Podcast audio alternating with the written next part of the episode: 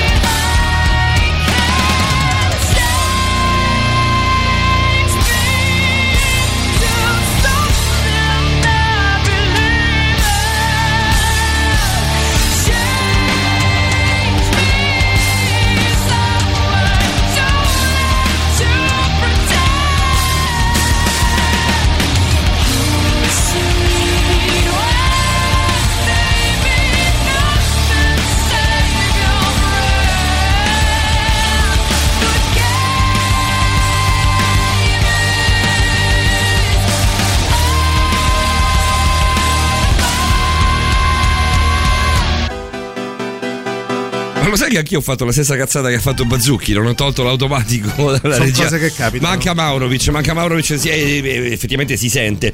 Va bene, mezzanotte e 17, noi siamo in collegamento con la nostra Roberta Allegrini. Roberta, lo sai che l'amico Pietro Senaldi di Libero ha dato del farabutto e dell'altro a Roberto Vecchioni? Ma perché mai questa cosa? Non lo so, dice che è in cerca di gloria il professor Vecchioni. A me sembra così, a occhio e croce sembra una cazzata di quelle alla Senaldi, Forse- ma forse sbaglio io. Forse è il contrario. Forse probabilmente, probabilmente sì, i titoloni di libero c'è un, un occhiello sulla, sulla destra eh, appunto che ricorda quanto alcuni intellettuali eh, siano dei buffoni e dei ladri e c'è la foto, una bella foto di Roberto Vecchioni sotto la firma di non, non so chi però insomma ovviamente il direttore che ne risponde poi è eh, non è, non è, ma- non è, mm, Vittorio Feltri come molti possono pensare ma in realtà è Pietro Senaldi va bene però con te parleremo di altro come stai Roberta? Buonasera, beh, stiamo, siamo un po' alterati per alcune recenti vicende della serata, ma andiamo oltre. Stasera pokerino eh, del Napoli stasera mia. Siamo- abbiamo quasi Mamma. lisciato il pokerissimo a giudicare dalle immagini Eh, altri 10 minuti. eh. Altri 10 minuti c'era il calavano il pokerissimo. Se il Napoli quinto avesse vinto asso. Mamma mia. 6 a 0 non avrebbe rubato Ma nulla. abbiamo fatto un tiro in porta, la Roma ha fatto un tiro in porta. Sì, uno. Uno, bene, bene, Mezzo. ma buona media. Buona media. Ma uno e Mezzo. mezzo, mettetevi d'accordo. Mezzo. Sì, uno da- dalla pericolosità esigua. Io appoggio Roberta, quindi mezzo. Ma parleremo anche di questo, Roberta, stasera non credo proprio, perché stasera è serata dedicata all'occulto qui a Borderline e su Radio Rock. Con te, Roberta Allegrini, stasera dove ce ne andiamo? Questa sera vi porto in eh, una zona che per i, romani è abbastanza nota, soprattutto amanti del pallone. Ma la sai veramente questa cosa? eh? Sì, Sei completamente fuori di testa. Va bene, va bene, mi piace, mi piace. beh, d'altronde borderline, non stiamo Eh, bene. Hai ragione anche tu, come darti torto. Allora, tanto per cominciare vi do un indirizzo preciso. Via Trionfale 5952. Quindi vuol dire che dista al centro di Roma 5592 metri. Non proprio. Siamo No? in zona Sì, non erano Balduina. proprio i metri. Perché Beh, era- erano- della romana. misurazione romana, però adesso la, la riduciamo in metri così, Sì, sarà un no. po' di più ovviamente.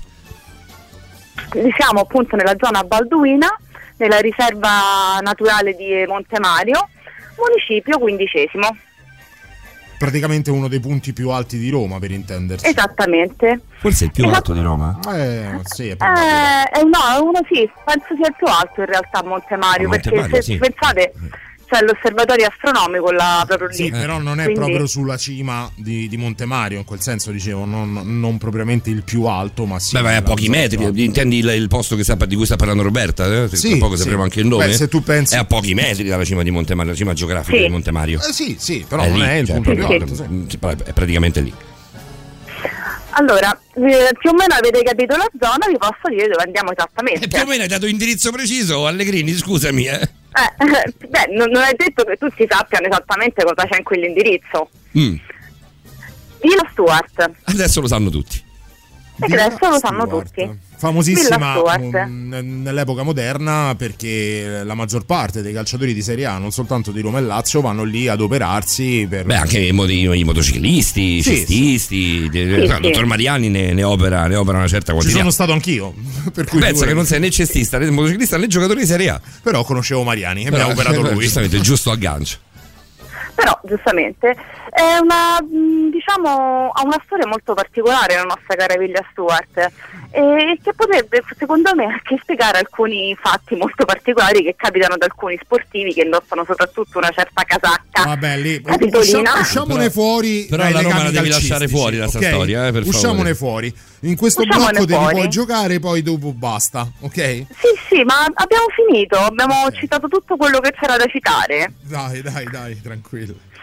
Allora, fondamentalmente è una zona molto particolare perché è di grande interesse archeologico che già in epoca antica era abitata come ehm, luogo di ristoro, infatti scavando si trovano spesso ville dell'ozium, ossia dove i nobili e i poeti romani andavano a spendere il loro tempo, ma non nell'ozio come intendiamo noi, eh, a grattarci la pancia in vacanza, ma a produrre tutte quelle attività che erano idilliache per l'essere umano e che innalzavano diciamo, le loro anime.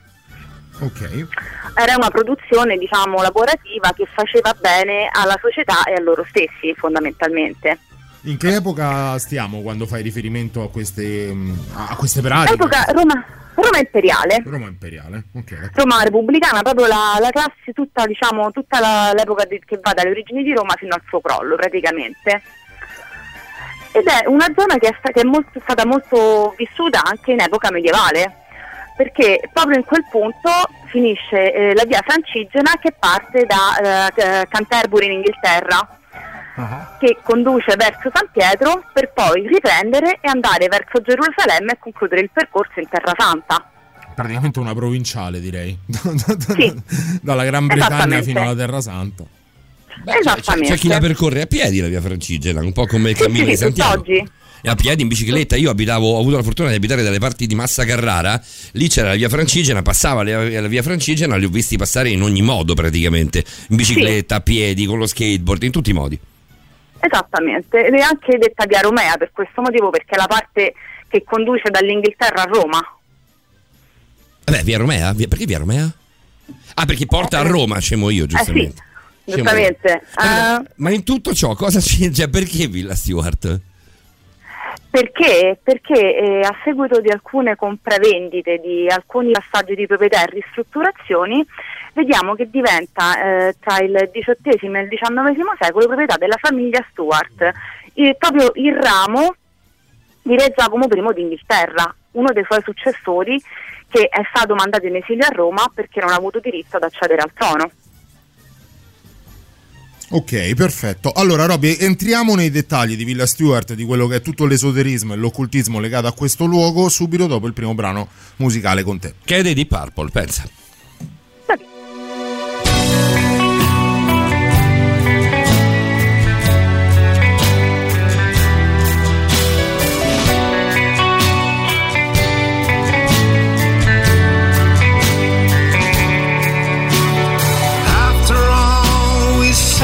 Today, the strangest thought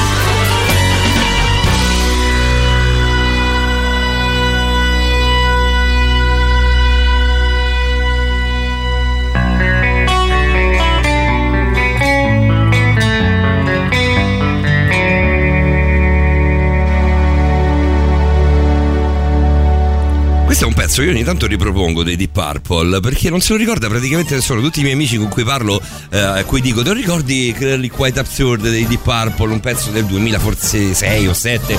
Nessuno se lo ricorda mai, che secondo me è un pezzone, una ballatona clamorosa. È un pezzone, ma non è tra i più noti. No, è tra i meno noti, assolutamente. Che cos'è per te Radio Rock, caro Calcabrina? Se ne hai un'idea di cosa sia per te Radio Rock, non guardarmi così, prendi il tuo, smartphone, il tuo smartphone e fai un video mentre racconti cos'è per te la tua radio preferita, proprio Radio Rock. Invialo via Telegram o WhatsApp al 3899 106 e 600. lo vedi che sei preparato al 3899 106 600 il tuo contributo verrà inserito in un montaggio che utilizzeremo per la nostra prossima campagna social.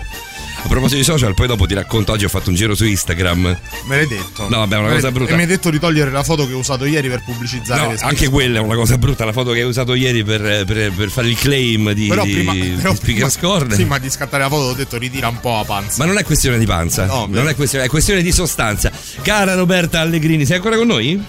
Sono ancora con voi nel pieno della vostra sostanza. Ah, quanto sei sostanza tu, cara la mia Roberta. Eh, quanta ne vuoi, guarda. Ma anche qua, anche qua ne trovi, eh, o se ne trovi. Ehm, ti fermo ancora una volta, Roberta, poi riprendiamo in, in- di gran lena su, mm, eh, sul nostro, il nostro conto su Villa Stewart, perché in realtà ancora non siamo giunti a nulla. Eh no, soltanto abbiamo ai passaggi di proprietà. Abbiamo fatto, praticamente fatto una, una storia, storia di Rogiti. Neanche tutti, diciamo che si può in- intuire dal nome che essendo Villa Stewart uno pensa loro. a Maria Stuart, quindi a tutta la Eh, famiglia beh, degli sì. Stewart. Eh beh, sì. Da Giacomo I. Più o meno. Più, più Più o meno. Dai, al volissimo che sono curioso e poi mettiamo novità. Scusami? Al volissimo, raccontaci, perché più o meno? Perché non Eh, tutto? per- perché ci sono stati altri passaggi di proprietà, ovviamente, non solo degli Stewart, che hanno provato a venderla, però per alcuni motivi che andremo a svelare più avanti, questa vendita è durata ben poco e poi se la sono dovuta riprendere. Facciamo così, ACDC e poi eh, continuiamo con la nostra storia legata appunto al mondo dell'occulto. Rimani là Robertina, eh, rimani là. La musica nuova a Radio Rock.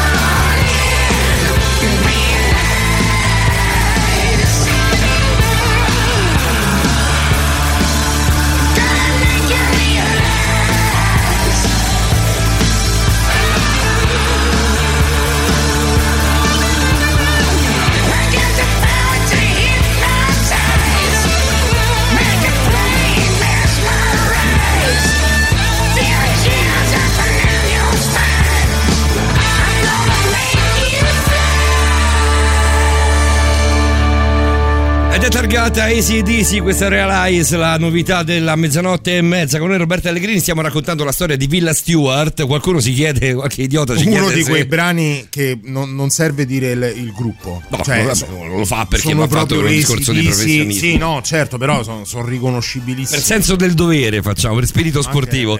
E chi vuole intendere intenda. Eh, qualcuno ci chiede se sono parenti di chi Rossi Stewart. Gli Stewart, qualcuno, un nostro amico particolarmente Ah, noto. Anche un tuo amico particolarmente amico. Noto.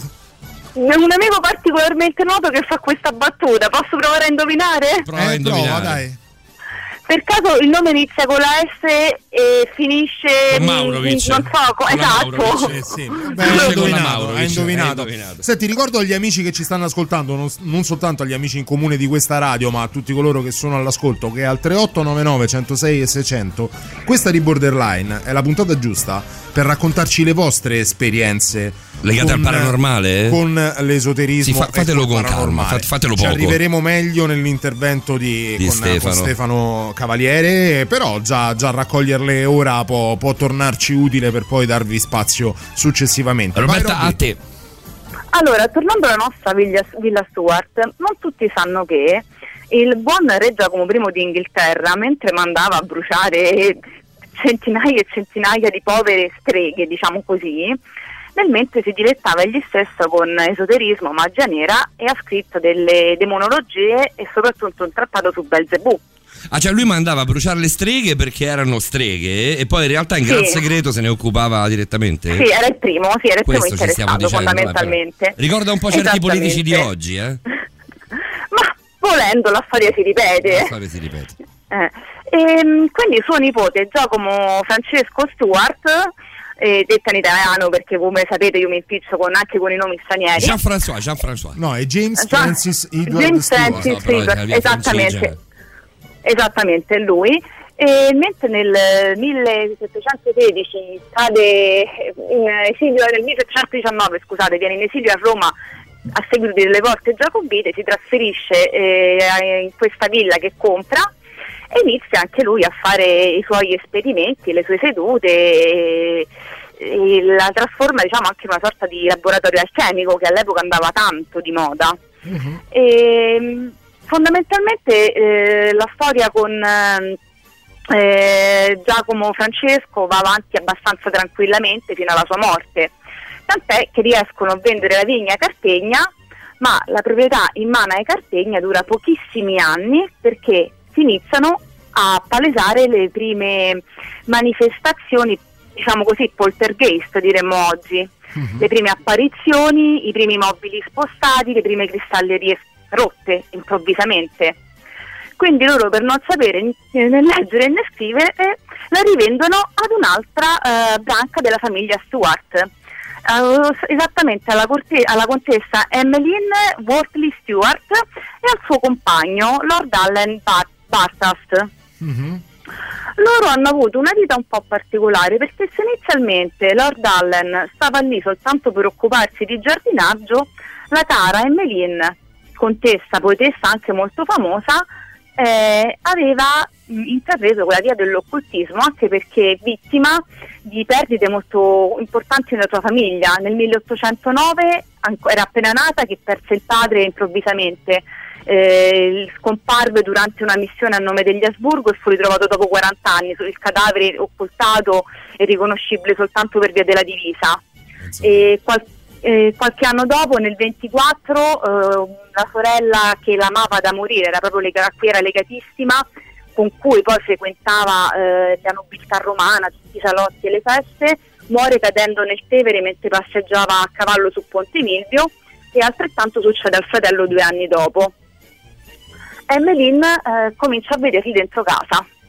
Esattamente. Ed è, ed E- è colei che dà via a tutti i rituali E che inizia- poi diventarono esattamente. famosi. Ah, lei e il marito, Lord Allen. Lei E poi sì, anche perché nel tu hai mentre Lord citato, Allen tu hai citato il, il Sì. ruolo di, diciamo, di giardiniere de- di Lord Allen. Sai che c'è ancora la vecchia casa dei giardinieri di Villa Stewart nel Eh, complesso quella- della Pineta? Sì. Ed è tra l'altro Eh, se no non stava qua a parlare di Villa Stewart se non, se non Eh, l'avesse sì, saputo. vabbè, era, era per dire. Ed è tra l'altro ancora a tutt'oggi piena di un fascino esoterico molto particolare, la si può tranquillamente vedere una volta entrati nel complesso, proseguendo come, come a salire appunto Monte Mario, un po' più avanti c'è questa costruzione. Quella che tu chiami Casa dei Giardinieri in realtà è detta adesso Casa degli Spiriti. Esatto, sì, sì, sì, sì, perché ancora ad Perché? oggi ci sono parecchie attività Sì. paranormali. Esattamente, e fondamentalmente mentre Emmeline e Lord Allen ehm, rendevano il loro salotto un, un punto importantissimo della vita romana dell'epoca, sia con feste che con riunioni, andavano avanti comunque le loro attività esoteriche e paranormali. Cioè, proprio erano diventati mh, famosi in tutta Europa. Era anche diventato una sorta di attrazione andare, diciamo, tra virgolette, sì, sì. alla corte di questi, di questi coniugi per praticare magia nera, esoterismo o quantomeno, a, o quantomeno avvistare con i propri occhi o con i propri sensi quelle che erano le attività paranormali della villa. E a quanto pare queste attività paranormali c'erano ed erano molto molto presenti e anche pesanti.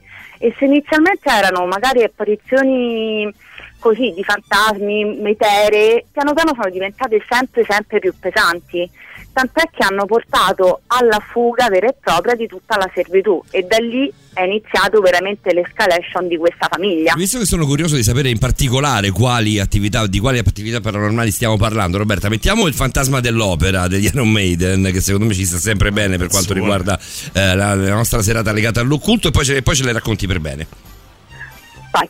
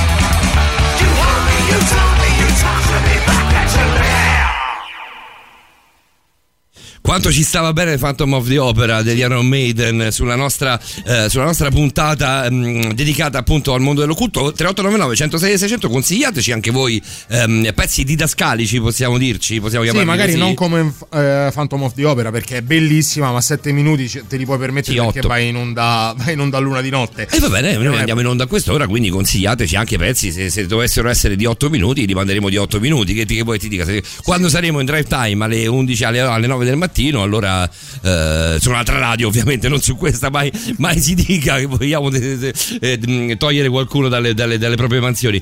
Eh, allora ci penseremo. Intanto Quindi consigliateci il- pezzi didascalici che abbiano a che fare questa sera con l'occulto. Quindi questa sera al 3899 106 e 600 ascoltiamo le vostre storie di esoterismo, di, di rapporto con, con l'occulto, ma anche, perché no, dei consigli per, per compilare quella che è la playlist musicale che accompagnerà gli interventi di Roberta che abbiamo già in diretta e di Stefano dopo. e di Stefano Cavaliere. Eh, Francesco Picco di Fant dice, ehm, dice Silvia, Silvietta, ehm, è vero Francesco è Picco di Fante, però le vostre voci sono più sexy e profonde. Grazie, Guarda che ti dico, grazie, Grazie, Silvietta. Silvietta, Va bene Isabella, grazie, questo messaggio non lo leggo se non ti scoccia. Poi buonanotte a Gothic che ci dà la, eh, la buonasera. C'era anche qualcosa di Fabrizio da qualche parte? Sì, eh, un paio di messaggi, sentiamo. Ma lei è cicciolina? Ah no, ma io questo l'ho sbagliato. Ho sbagliato, sono due messaggi che, Bazzucchi non ha letto, che non ha, che non ha, che non ha ascoltato. Quindi Anche vanno- così sembra che ancora- Cicciolina sia Roberta. Esatto. No, no, no, Roberta Allegri, la no. nostra storica dell'arte, che ci aiuta insieme a Stefano Cavaliere a curare il eh, reparto, chiamiamolo così, il macro argomento dell'occulto. Phantom of the Opera, anche se dura 8 minuti, se la metti due volte di seguito, secondo me non si lamenta nessuno, ci dice Marco. Marco, hai Hai perfettamente perfettamente ragione. C'è anche Daniele, mi preparo qualcosa di rilassante vista l'ultima volta che si è parlato di occulto ed io ho chiuso occhio praticamente all'alba, anch'io Daniele, però ti dico che stanotte è peggio. Stanotte Con è peggio. Stefano è peggio. Stanotte è peggio. Perché, se- perché la, volta, la volta precedente eravamo ancora nel mondo quello del possibile e non possibile. Stanotte parliamo di sedute spiritiche fondamentalmente, di spiritismo. Sostanzialmente sì, pa- pa- parliamo del padre del spiritismo moderno, attuale. Mm. Ehm, arriva qualcosa, sì, sì, sì, sì, una, un'ottima, qualsiasi loro pezzo è didascalico eh, dei Death SS e ovviamente, ovviamente rientriamo nel didascalico totale. Eh, poi di fronte alla mente voi siete il corpo e che corpo? Sì, vabbè, i tuoi sogni erotici lasciali altrove, però. Non scherzo, vabbè, adesso. No, sto scherzando, figurati, puoi dirci questo e quant'altro. Stiamo ancora rosicchiando minuti preziosi a quello che è il super classico e soprattutto stiamo togliendo minuti preziosi a Roberta. Quindi io andrei col No, super ascoltiamo, classico. lu- leggiamoli tutti quelli che c'erano da leggere, ascoltiamo anche l'ultimo messaggio che è arrivato, che è un Perfetto. vocale che è arrivato qui Quando su c'è Telegram. intesa c'è tutto. Sentiamo, sentiamo cosa c'è. Ah, io ve lo dico, ragazzi, se mi devo cagare sotto va canno stasera, eh. Eh, stasera con- considera che devi spengere, spegnere la radio tra E poco. invece devi rimanere perché noi per aumentare l'atmosfera trasmetteremo al buio tra un po'. Sempre peggio, già fatto. sempre peggio. The Number of the Beast ci può stare? Sì, ci può stare. La passiamo dopo, dopo la novità del luna. Intanto la, mh, l'appuntamento del, del super classico, leggerissimo ritardo, ma sempre con grande sobrietà. eh. Radio Rock. Super classico.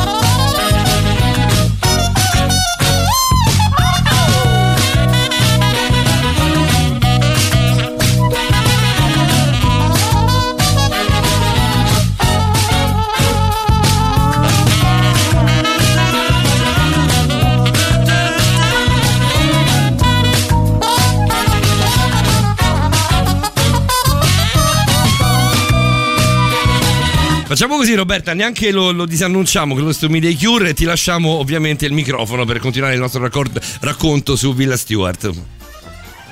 Eravamo rimasti alle grandi feste dei nostri conti, Emeline e Lord Allen, e proprio durante questi loro incontri di sedute medianiche, di possessioni più o meno vere, più o meno montate, più o meno interpretate, tentativi anche all'epoca fondamentalmente di studiare geroglifici e mummie per cercare di riportare in vita le mummie con incantesimi magici, anche perché ricordiamoci che all'epoca si stava scoprendo l'egittologia ed era un mondo completamente ignoto.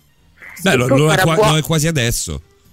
Beh, adesso in realtà siamo molto più avanti, Sì, eh. era ovviamente un, un viatico per dire mm, è ancora, boh, è ancora denso di mistero. Parliamo eh, Sì, sì. esattamente di 200 anni fa, Sì. perché è mm, la prima metà de- del 1800. Se- Seconda metà, siamo nel diciamo negli anni di, mh, della vitalità di Villa Stewart, vanno tra il Eh, no, perché, 1800 perché l'arrivo degli Stuart è de- della prima metà dell'Ottocento, se non ho capito male.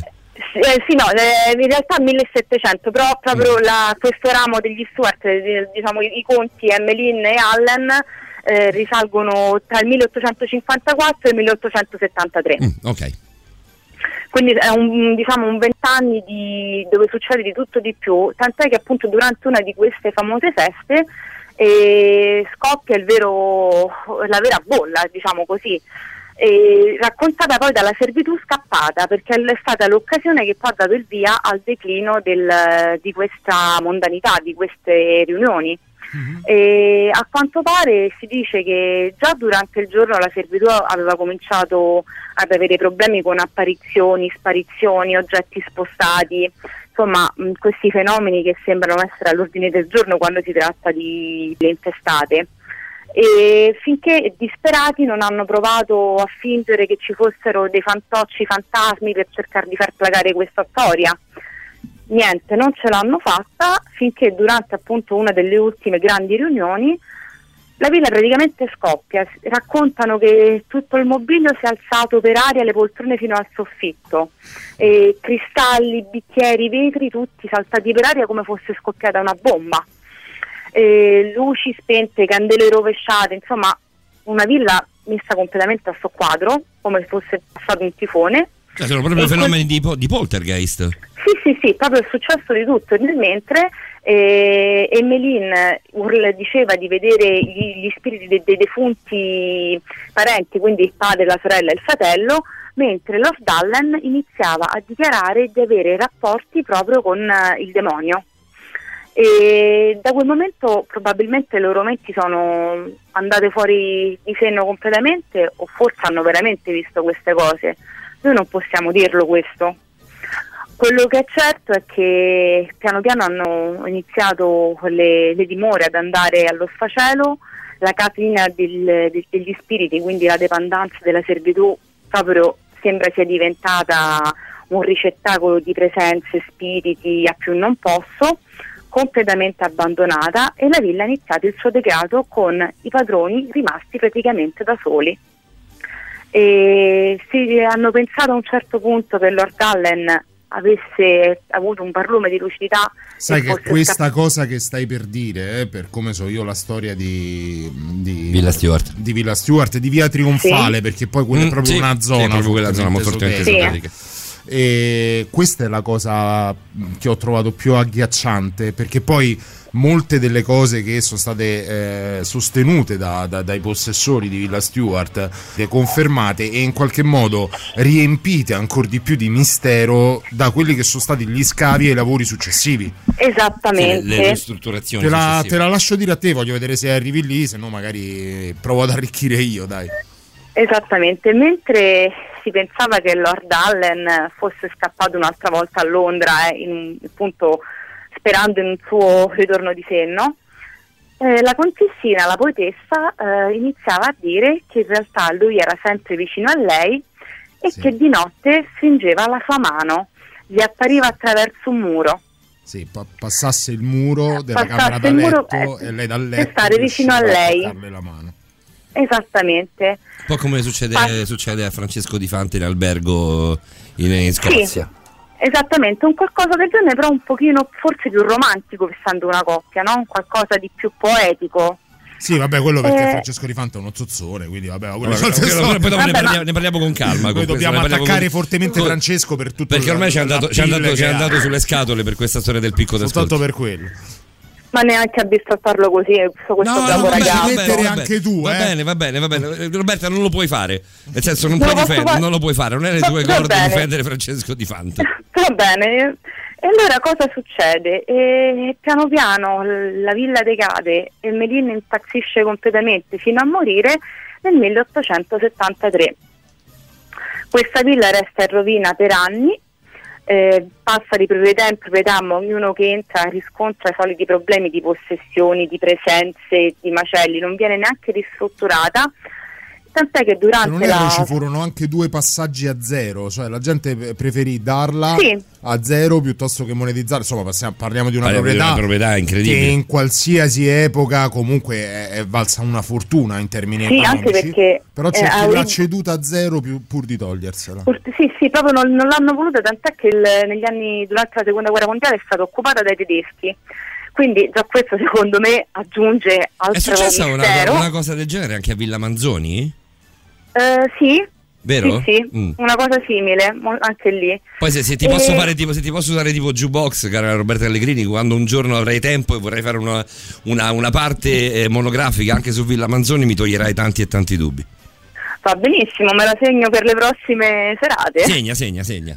Va bene. E, mh, fondamentalmente dopo l'occupazione tedesca rimane un, quasi un rudere di questa villa Stuart e si decide di darla in consegna alla casa generalizia delle suore missionarie Serve del Santo Spirito. Ci fermiamo qua, Roberta. Ci fermiamo qua per mettere la novità dell'una e poi, e poi riprendiamo proprio da, da questo nuovo Rogito. Io lo chiamo Rogito, mi fa impazzire questa Sai che facciamo? Rientriamo con la verità sulla sparizione di Lord Allen. Ah, sì? Esattamente. C'è la novità, Sì, sì. quella dell'una. Loro sono i Dark Tranquility, questa è Eyes of the World. La musica nuova a Radio Rock.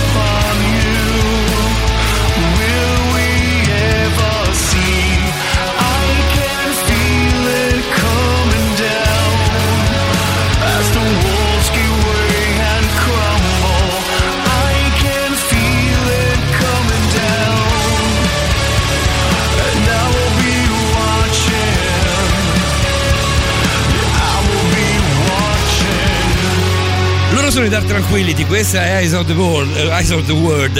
Eh, state ascoltando i 106 e 6 in modulazione di frequenza di Radio Rock. Noi siamo Paolo e Davide, con noi Roberta Allegrini, la nostra esperta di storia dell'arte eh, che noi abbiamo eh, delegato agli studi ehm, e alle analisi del- della nostra città dal punto di vista esoterico. Stasera stiamo parlando della storia nefasta a questo punto, cioè fino a un certo punto almeno, eh, delle- delle- degli Stewart in Roma, quindi a Villa Stewart, e siamo rimasti con, con un sospeso di Davide, però invece che di quello di Sì, Roberta. in realtà sì, abbiamo capito che sparisce a un certo punto Lord Allen, eh, coniuge di Lady Emmeline, eh, e non si sa che fine faccia. Molti ipotizzano che sia tornato a Londra anche un pochino per redimersi da questa piega in maniera preoccupante eh, che, che avevano intrapreso, che aveva intrapreso con la coniuge.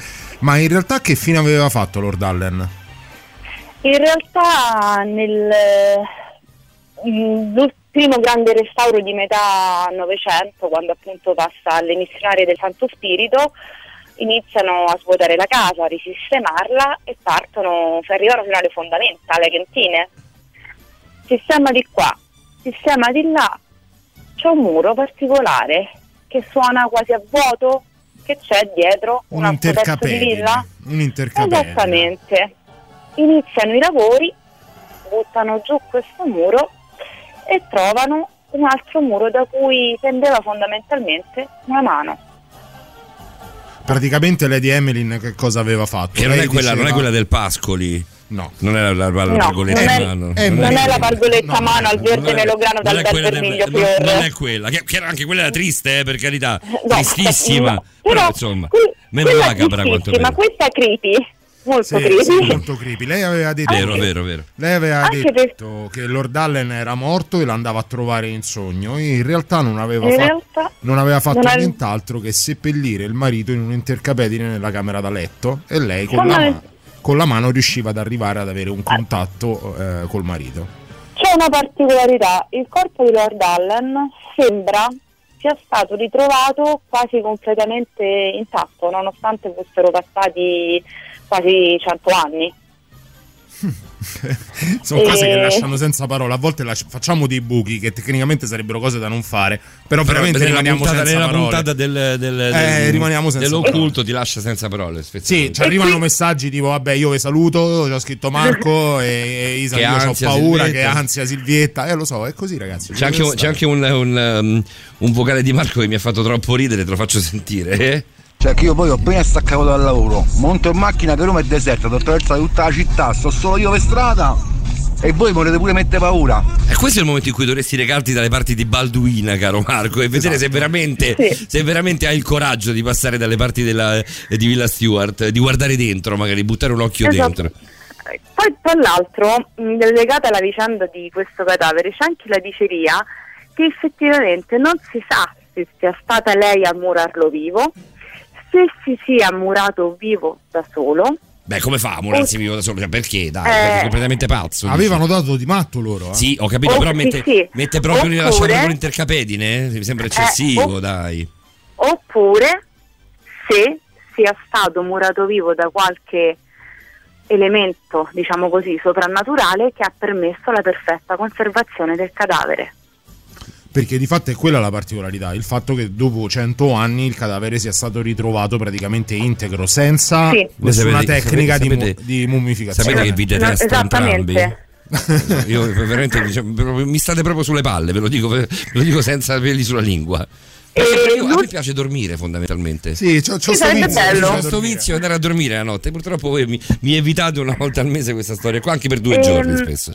L'ultimo episodio, diciamo, veramente inquietante accaduto a Villa Stuart è del 1979, quando ospite della casa di cura, perché ormai era diventata una casa di cura a tutti gli effetti, eh, Alighiero Noschese si è suicidato, Grande Alighiero Noschese, è vero, che, è vero Eh. che è morto lì, è vero. eh, suicidandosi con un colpo di pistola, una Smith Wesson calibro 38, che nessuno sa spiegarsi come fosse entrata lì dentro, come sia passata ai controlli e da dove fosse uscita, anche perché era a quanto pare un modello molto vecchio.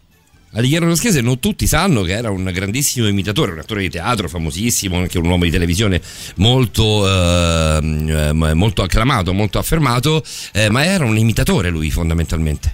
Non solo, c'è, c'è il grandissimo Edoardo De Filippo che morì proprio a Villa Sì. Stewart nel Anche. 1984, da lì fu denominata la Villa dei Fantasmi. Non che Totti se la sia passata bene a Villa Sì, Stewart, però diciamo, meglio di sì, non sì, sì, di sì. De Filippo. Meglio. Scusate, secondo me è andata un attimo meglio al capitano, eh? A capitano Cioè, da la meglio, eh, infatti ha ricevuto Eh. anche, anche visite importanti, insomma ha avuto una riabilitazione, no è riuscito a fare il mondiale, a lui è andata proprio bene. Robby, io direi che l'obiettivo l'abbiamo centrato perché arrivano messaggi del tipo Paolo, tanto lo sai che stanotte qui non dorme nessuno, per No, cui ma infatti- eh, l- l- l- l'hype de- del terrore lo abbiamo raggiunto e lo manterremo subito dopo di te con Stefano Cavaliere sempre per affrontare l'occulto da tutt'altra prospettiva. Però ma è peggio, cioè, regalato- già è stata cattiva, ma è peggio, è peggio Stefano. Eh. tu ci hai regalato, Vabbè. come solo tu puoi fare per competenza, per, eh, per- per la tua professionalità, una parte di Roma che tutti probabilmente conosciamo, ma non tutti conoscevamo così prima delle tue parole. Per cui grazie Robby, alla prossima volta. È stato un piacere come sempre, vi, diamo appunt- vi do appuntamento alla prossima puntata dedicata all'occulto e ai misteri di Roma. Questa è la, è la veste meravigliosa secondo me di Roberta Allegrini, la cosa che deve fare è questa. Eh, Vabbè, però non ci svilire così. in realtà, in realtà funziona, mo- devo ammettere che funziona molto anche con voi due idioti. Ah, un alter Durante- ego, ah, un durante- alter un alter ego. ego pazzo completamente, Roberta, il mercoledì in Stregati dalla rete, quindi ascoltatela, la potete ritrovare con Simone Maurovic e con Davide Calcabrina proprio all'interno di Stregati dalla rete dalla mezzanotte alle due tra il mercoledì e il giovedì su queste frequenze il mercoledì. Mm. Grazie Roberta Allegrini, la nostra storica dell'arte, la nostra, una delle nostre due voci per quanto riguarda lo- l'occulto. Buonanotte Robby. Buonanotte a tutti, Ciao, grazie Roberta. a voi, alla prossima. Noi ci lasciamo con, ma soltanto per quanto? 4 minuti e 20 secondi con eh, i ehm, linea 77 di 666 Diabolos in musica. Poi dico a Gothic che no, non si può fare quello che ha chiesto. Non si può fare mai.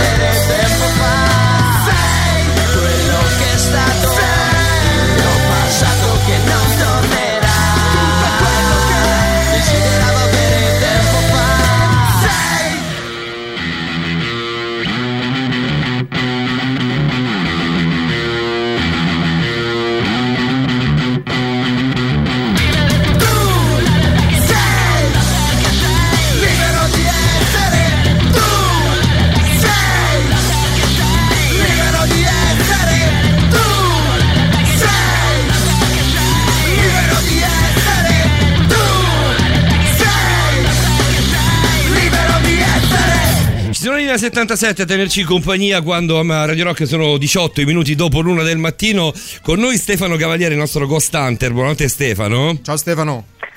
Buonanotte ragazzi. Come stai Stefano? Stai in forma? Sei sveglio, arzillo, quasi in ora da, da- da merenda? Ah, e direi quasi da colazione. Quasi da colazione, facciamo sempre peggio. Non so, non so come si, pot- si potesse fare peggio, ma noi ci siamo riusciti. Allora, ti leggo un paio di messaggi, Stefano. Prima di andare al tuo. Non, non so se hai capito che voglio procrastinare il più possibile il tuo argomento. Aspetta, devo Sì, ho spegnere- avuto questa devo- sensazione. Eh beh, guarda, non devi avere la sensazione, te lo dico proprio. Cioè, per me proprio non, non la devi proprio fare sta puntata. Però, se proprio la vuoi fare, falla. Io metto basso il volume, spengo la luce, però. Che poi Paolo è un pochino st- eh, schizofrenico su queste cose perché mentre ha una, pu- ha una paura che se lo mangia, ha una paura maledetta, però contemporaneamente si muove e va a spengere eh, la luce Sì, perché per aumentare l'ambiente. Ormai se- Parleremo- se parleremo c'è anche Stefano, di c'è, questo, c'è la luce parleremo anche spenta. di questo. Degli schizofrenici? No, di, di- diciamo di movimenti inconsapevoli che avvengono in determinate circostanze. Stefano, ecco, ti leggo un di paio di messaggi. Ti leggo un paio di messaggi. Ti, ti- prego, ti prego di lasciare ansioso perdere. da morire Stefano, Non io ce la lo posso dico. fare, da oggi pomeriggio che non la voglio fare questa cosa. Barzabel dei Bene, Be- Behemoth, io credo, chiedo scusa per la pronuncia, eh, non è il diavolese, il diavolese che avrei sempre voluto, ma eh, insomma è un vero rito di evocazione. Mi fermo qui, avrei una playlist infinita. Ecco, tienila per te, eh, Gothic. Però Un- Possession dei Dancing sì. Possession dei Dancing va benissimo. Eh, Be- Barz- Barzabel eh, dei Behemoth. Ti dice qualcosa la parola Bar- Bar- Barzabel? Eh, è un demone. Dice un demone di poco Bar- conto. Barzabel. Barzabel a livello de- demonologico non- adesso non mi sovviene, però è probabile. Ah, infatti ci dice Goti che è un demone di poco conto. Effettivamente tu sei preparato su altro questa sera. È un demone de paranza. Guarda, se, se- se- se riuscite a farmi mettere un rito di evocazione, ve lo dico, vi, vi do dei soldi. Cioè, pago te e, e pago, e pago Calcabrina in No, diretta. mi sa che ci proprio. cacciano, quindi dovra- do- dovranno darceli loro. proprio. Bene così, no, No, il rito di proprio, proprio no. Vediamo se c'è qualcosa di qua. 3899 106 e 600. Ecco, ancora, ancora Godai. Ecco, ora guardare i muri non con la stessa ottica, visto che si parla dell'intercapedine all'interno della quale c'era il, il marito della, della contessa, era? eh? Era, no, non era una, non era eh, eh, una Una contessa, duchessa? era, sì, mi sembra di sì. Roberta intanto ti chiede, no, Duchessa. chi- Roberta chiede, la nostra Roberta Allegrini chiede a, ehm, a Gothic di girare a lei la playlist demoniaca. Io questa cosa la, mm, la faccio o non la faccio, Mm, nel senso sono d'accordo e non sono d'accordo. No, in realtà Roberta eh, vorrebbe Contessa, soltanto, contessa. vorrebbe soltanto avere la, la playlist che stiamo mandando in onda noi stasera, che non te va a fa niente. Secondo me, vuole quella, secondo, me no, Gothic. secondo me vuole quella di Gothic, Roberta, di, di playlist, visto che dice ehm, mi fermo qui avrei una playlist infinita, dice Gothic. Stefano, cominciamo con te Ecco quella fatto. che è la- l'esoterismo inteso proprio come spiritismo, quindi andremo a toccare quella che- quelle che sono le possessioni, ma soprattutto iniziamo con quelle che, che sono state le prime esperienze medianiche e le prime sedute spiritiche. Non so di preciso a livello proprio di eh, cronologico da dove vuoi cominciare, ma la scena è tua. Stefano Edulcora, eh? Benissimo, edulcoro? Sì, Procedo. edulcoro, allora. edulcoro. Allora, diciamo che eh, a livello di spiritismo, innanzitutto c'è da dire che lo spiritismo è una derivazione del- dello spiritualismo, che diciamo è una filosofia, una corrente di pensiero che si contrappone al materialismo, quindi in senso molto generale dà più importanza al contatto con forme animiche, forme diciamo eh, entità di carattere immateriale piuttosto che sulla materialità e lo spiritismo in questo senso è diventato diciamo, una branca che va più a studiare questo, questo aspetto ma è piuttosto recente rispetto alla storia dello spiriti- diciamo, del- dei fenomeni spiritici nel, in senso più ampio del termine. Diciamo che i primi fenomeni di, eh, diciamo, di evocazione, di invocazione di entità in sedute o comunque presunte sedute spiritiche si possono ravvisare già addirittura dal- dalla tarda latinità con Tertulliano che parla di pagani che si interessavano appunto rispetto ai rituali classici divinatori delle divinità, eh, si interessavano alla comunicazione con i morti, quindi con i disincarnati, attraverso l'utilizzo di tavole o di tavolini di legno, eh, che all'epoca era una cosa abbastanza inusuale ovviamente. E mm, di lì prose- proseguendo ovviamente si arriva ovviamente a ehm, ci sono stati svariati diciamo ehm, svariate tecniche nel corso del tempo sia a livello divinatorio sia a livello di contatto con eh, con le entità disincarnate, quindi mi viene da pensare alla speculomanzia, quindi l'utilizzo degli specchi, eh, piuttosto che l'utilizzo di determinati ingredienti che si trovano nella vita di tutti i giorni come il sale e così via, che venivano utilizzati per sia eh, finalità divinatorie sia per mettersi in contatto con queste, con queste entità. Però il vero spiritismo, diciamo come lo conosciamo oggi e come è stato in qualche modo ehm, è diventato famoso, lo conosciamo più o meno dalla seconda metà del 1800, quindi a partire dal 1854, grazie ad Allan Kardec, che è la persona di cui parleremo, parleremo più diffusamente questa sera. Hai pensato bene di farci una monografia su Kardec? Assolutamente sì, sta in stampa e arriverà presto. E io che volevo parlare di Topolino stasera, eh? Parleremo anche di lui, Sai che cosa facciamo? Sai che cosa facciamo Stefano? Ce ne andiamo un attimo in musica, poi contestualizziamo quindi il periodo storico e partiamo appunto con il protagonista della nostra serata. Guarda, come sigla di apertura è a Possession dei Danzig, secondo me ti deve andare stra bene, caro Stefano. Cavaliere. Rimani là e ci torniamo tra 3 minuti e 50, non mollate.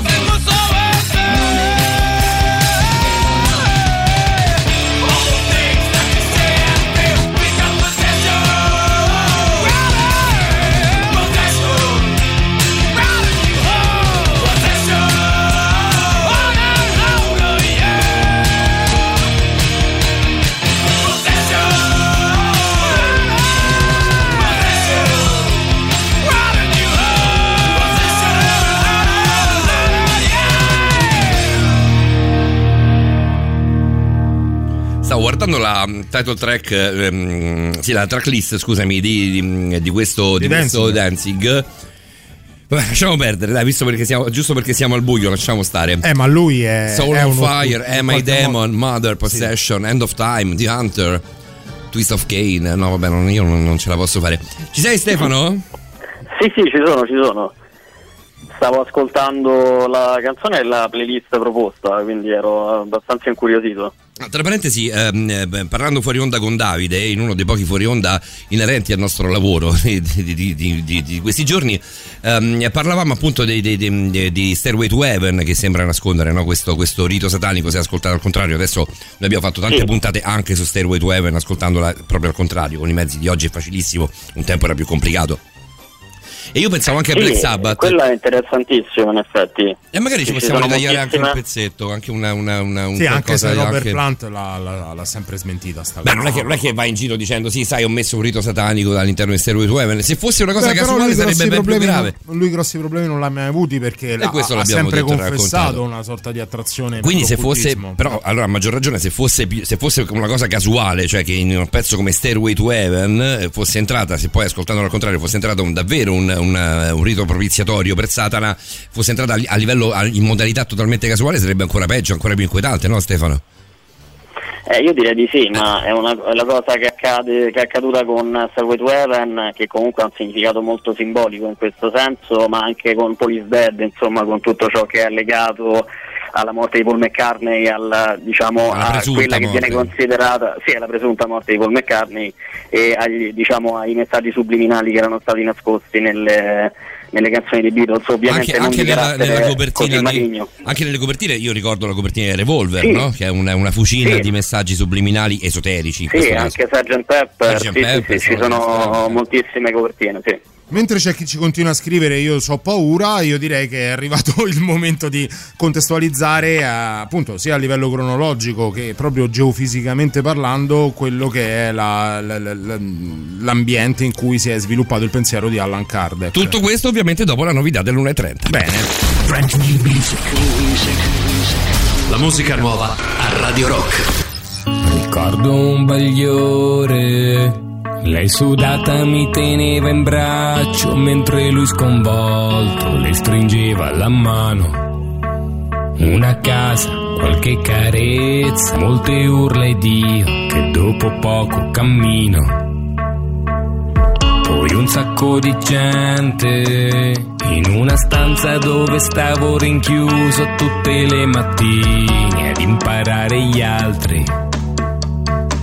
Casa più grande, le urla più forti, aprivo bocca solo per scusarmi. Poi improvvisamente sceglievo io le persone, la musica, le case, la marca delle sigarette. Mi davano soldi in cambio del mio tempo, ma finivano continuamente. Ricordo poco niente, ma tutto a un tratto mi sono ritrovato questo oceano di tempo dentro la memoria. Come se alla fine servisse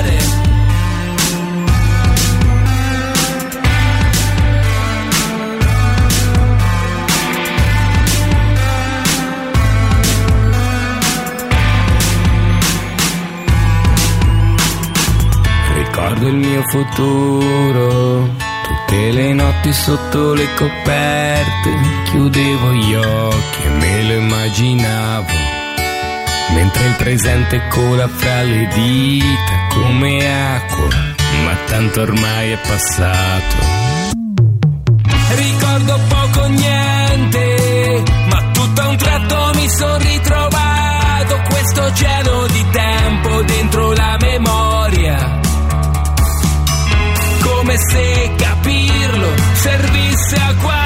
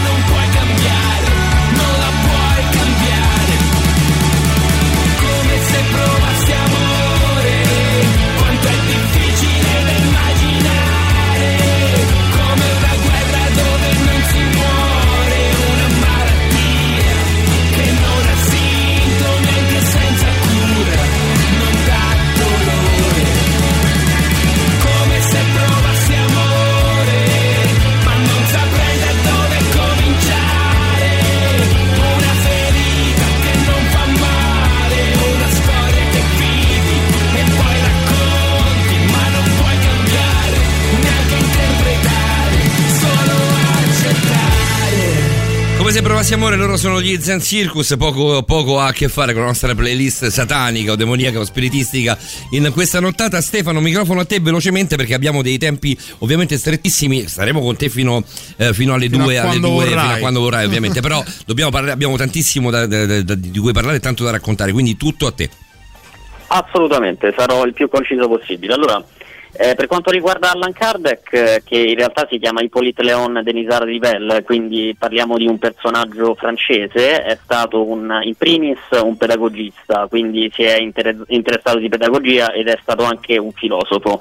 Ed è interessante vedere come in realtà un personaggio come lui, che comunque è stato votato alla scienza e soprattutto era di eh, di cultura e di religione cattolica si sia poi in realtà interessato a qualcosa che di cattolico eh, non ha proprio nulla ed è qualcosa forse di più lontano dal cattolicesimo. Proprio l'antitesi, probabilmente. L'antitesi, esattamente. E mm, questo personaggio ha utilizzato appunto il- lo pseudonimo di Alan Kardec come eh, codificatore di tutti quei fenomeni che si sono diciamo, hanno cominciato a gravitare intorno allo spiritismo intorno metà, dalla metà del 1800 in poi. Eh, diciamo che il momento in cui Kardec inizia a sistematizzare lo studio di tutte le fenomenologie che sono legate alle sedute spiritiche eh, è quando nel 1855 incontra una persona eh, a Lione, luogo in cui è nato, e questa persona lo mette in contatto con una medium, la quale fondamentalmente riesce a entrare in comunicazione, almeno presumibilmente, con un'entità eh, eterea. E questa entità dice di chiamarsi Zephyr. E questa entità praticamente diventa quello che viene definito in, diciamo, nelle sedute medianiche lo spirito guida di eh, Kardec che lo, invi- lo invita in qualche modo a scrivere di spiritismo, a scrivere di spiriti e di, eh, di dare, diciamo, di far riconoscere anche all'umanità tutto ciò che gli spiriti potevano comunicare. E così inizia il suo, il suo percorso. È un percorso che è fatto appunto di codificazione e sistematizzazione di tutti questi fenomeni e soprattutto dello sviluppo del- dello spiritismo sen- a livello concettuale proprio, quindi come forma di contatto con entità extraterrene. Lui nel 1857 pubblica il libro degli spiriti, seguito poi successivamente dal libro dei medium, e viene, eh, viene identificato non soltanto perché eh, lo spiritismo e anche i fenomeni legati alle prime sedute spiritiche, si parlava proprio di tavoli che rispondevano a delle domande all'epoca, parliamo di 100-160 anni fa, e, mh, viene sostenuto da un movimento che oggi probabilmente definiremo radical chic. All'epoca si trattava di medio-alta borghesia, quindi il consenso politico che aveva questo movimento da un ceto che si presumeva fosse eh, di una certa cultura gli dava una sorta di valenza, come se desse eh, una sorta di autorità a quello che era il messaggio e parallelamente Alan Kardec riceve eh, più o meno volontariamente la nomea di essere colui che entra in comunicazione con gli spiriti più di chiunque altro. Nel libro degli spiriti lui in qualche modo cataloga proprio tutte le tipologie di spiriti con cui si può entrare in contatto. Sì, in realtà lui in questo libro, il suo primo libro, il libro degli spiriti, in realtà non fa altro che riportare, eh, se non erro, 1020, 1019, 1020 domande che praticamente lui ha posto nel corso delle sedute spiritiche alle quali ha partecipato a queste presunte entità che, eh, che poi gli rispondevano, gli davano indicazioni e anche eh, diciamo, considerazioni di carattere filosofico, religioso, quindi erano anche dei veri e propri dialoghi con queste, con queste entità. E sicuramente lo spiritismo in quanto tale, essendo una branca dello spiritualismo, eh, non è mai stato percepito, almeno fino a quel momento all'epoca, come qualcosa di legato alla superstizione, ma ancor più qualcosa di legato a un avvicinamento, a una, un'evoluzione dell'essere umano, quindi qualcosa a cui era magari anche più vicina la classe, la classe alto borghese, ecco, in questo senso. Nel 1861 lui scrive ehm, il libro dei medium, eh, caro Stefano Alan Kardec, eh, e, e parla di ehm, sistemi simbolici proprio per stabilire dei canali di comunicazione, leggo da Wikipedia, eh, dei canali di comunicazione con gli spiriti. Quanto c'è di, di- di- di ancora attuale nel- nello spiritismo moderno dipreso dal, dal- dal libro degli- dei medium? Allora, da questo punto di vista ci sono varie te- terminologie e varie te- tecniche di comunicazione ad oggi che nelle sedute spiritiche vengono adottate. Ovviamente molte sono collegate al libro dei medium e al libro degli spiriti, ancorché questi spiriti davano indicazioni su quali fossero le metodologie eh, migliori per mettersi in contatto con loro. E ad oggi credo che nello spiritismo classico eh, vengano rispettate quasi tutte, in primis il contatto tra le mani delle persone che partecipano alla, eh, diciamo, alla seduta spiritica, il- la rotazione del, del tavolino, ad esempio, eh, se si è su una posizione eh, quella intorno al tavolo, piuttosto che il movimento della planchette se si è intorno a una tavola Ouija. Eh, che vuol dire la o- rotazione del tavolino? Abbiate pazienza. Che ruota il tavolino, ruota proprio. Praticamente, praticamente il- diciamo, l'iconografia del- de- della seduta spiritica, almeno quella culturalmente accettata e più diffusa, è quella di persone che sono intorno al tavolo e uniscono le- i mignoli delle loro mani intorno al tavolo, praticamente mettono la mano stesa sul tavolo e uniscono, uniscono le mani. Quindi il contatto, la catena energetica che si deve creare non è soltanto un'iconografia comune, ma è realmente collegata a una tecnica che viene utilizzata durante le sedute spiritiche, proprio per canalizzare queste energie a- attraverso la medium. Tu sai che ti devo chiedere 30 secondi contati proprio perché tu dici la- la- lo spiritismo accettato, ehm, hai, detto, hai detto una cosa del genere, cioè, non so se hai usato il termine accettato, però mi- mi- a me, al mio- nella mia testa è arrivato questo concetto. Eh, perché c'è quello non accettato? Beh, allora se parliamo di contesti, ovviamente parliamo di contesti e di periodo storico. Nel- al periodo magari aveva una connotazione di un certo tipo, ad oggi viene soprattutto collegato le- tutte le forme di occultismo e spiritismo comunque sia qualcosa di demoniaco comunque legato al satanismo. Quindi che eh, non è assolutamente la stessa cosa, ovviamente, però diciamo nella cultura di massa viene considerata qualcosa di molto simile a, a, diciamo, a pratiche unicam- unicamente diaboliche o comunque maligne. Ti chiedo un sì o un no, secco, poi mettiamo, mettiamo un pezzo da dedicare proprio, visto Sì. che allo spirito guida del, del signor Kardec. Ehm, ti chiedo soltanto un sì o un no. Eh, al momento in un paese come il nostro è illegale fare sedute spiritiche? Che io sappia no. Ok, Red Hot Chili Peppers.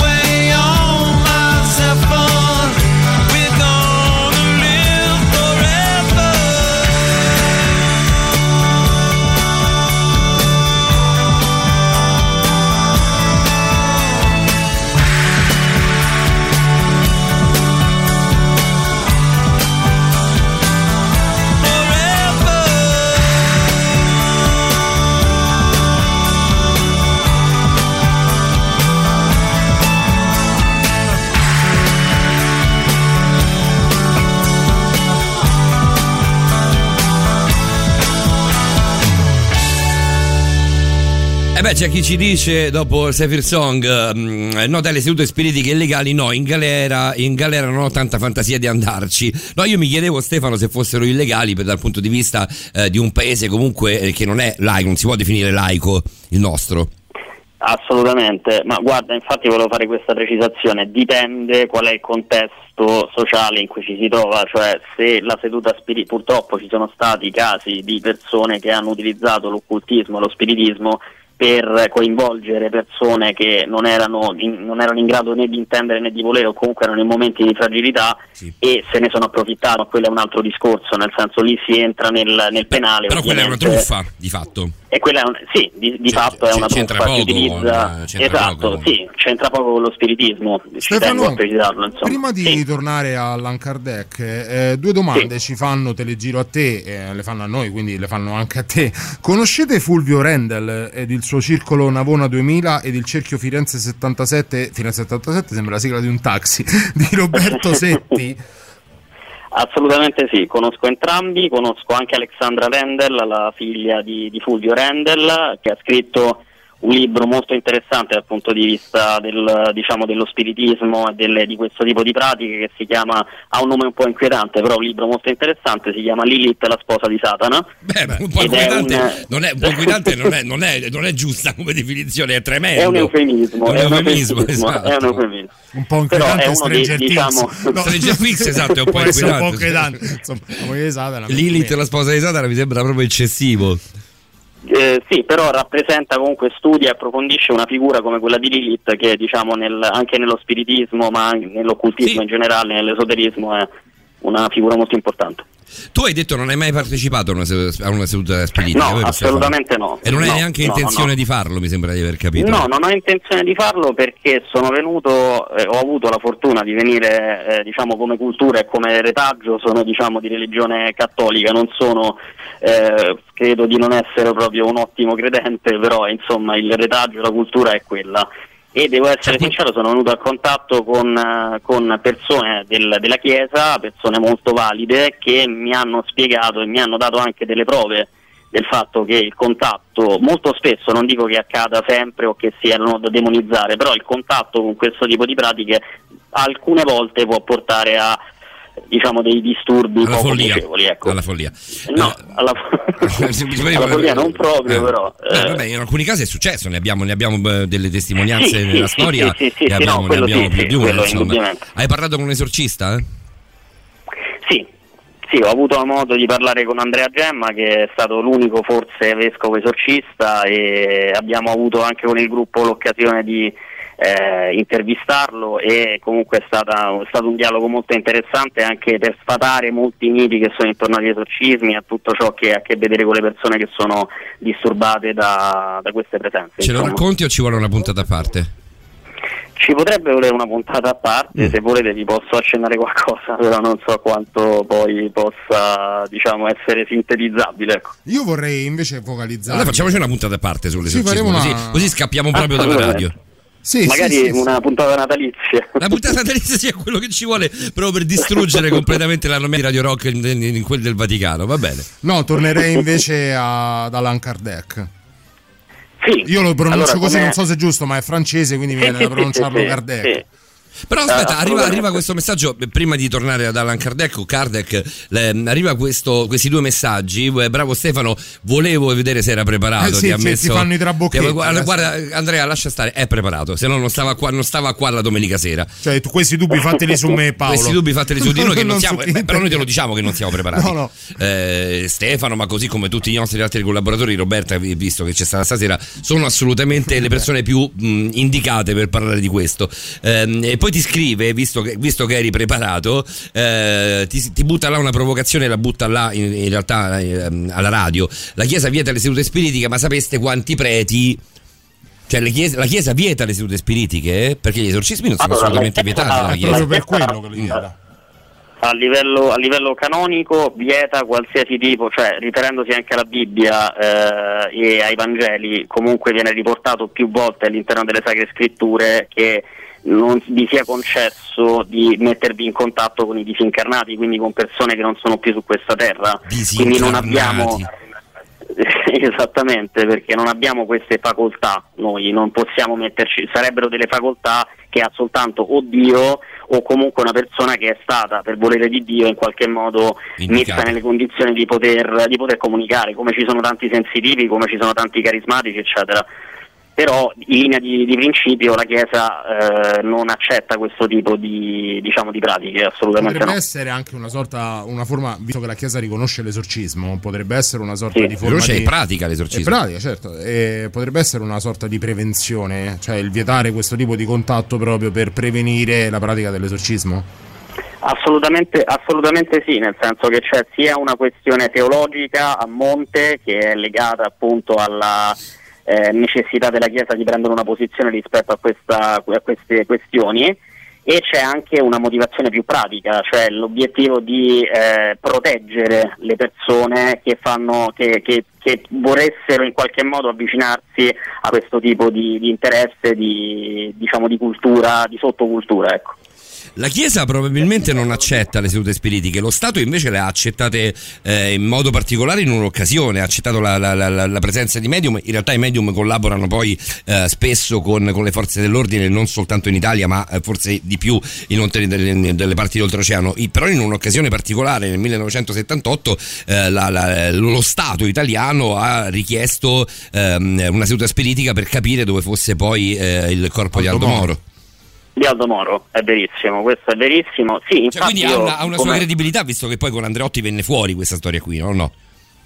Sì, poi quello che c'è stato dietro al rapimento di Aldo Moro è tutt'altra cosa. È tutt'altra cosa, però che- io però eh, parlo del metodo, ehm, del metodo investigativo dello Stato. Si è arrivati a un Certo, punto certo. tale in cui eh, l'unica cosa da fare era rivolgersi all'aldilà praticamente. Sì, in qualche modo avere un contatto con una dimensione altra che ci potesse dare un'indicazione su dove appunto fosse Aldo Moro, così come è accaduto in molte altre occasioni e come tu stavi dicendo avviene molto spesso magari negli Stati Uniti o comunque oltreoceano perché è vissuta come una tipologia di, eh, investigativa degna diciamo di interesse e soprattutto degna di fiducia. Vero è che nella giurisprudenza d'oltreoceano le intercettazioni telefoniche valgono come prova, a, dif- a differenza del nostro paese dove sono assolutamente non valide come, come- come prova in, in tribunale, ma- sono anche facilmente confutabili. C'è il super classico, Stefano, ti fermi? Ovviamente sì. Eh sì, eh, dobbiamo- fatto colazione, dai. su. Dobbiamo arrivare a quelle che sono le, le conclusioni e le tesi di, di Kardec, per forza di cose. E poi dobbiamo fare anche domande a Stefano sulle sue posizioni, Eh, ci sulle posizioni certo. su alcune cose. Ce Ah, n'è ancora, ce n'è ancora. Eh, ci sono, c'è Van Allen, ci sono i Van Allen o non c'è Van Allen? Ivan Come, Allen. come- come la dite voi? Ci sono, ci sono i Van Allen? Ivan Allen, gruppo è Ivan Allen. Va bene, questa è Hot for Teacher. Radio Rock. Super classico.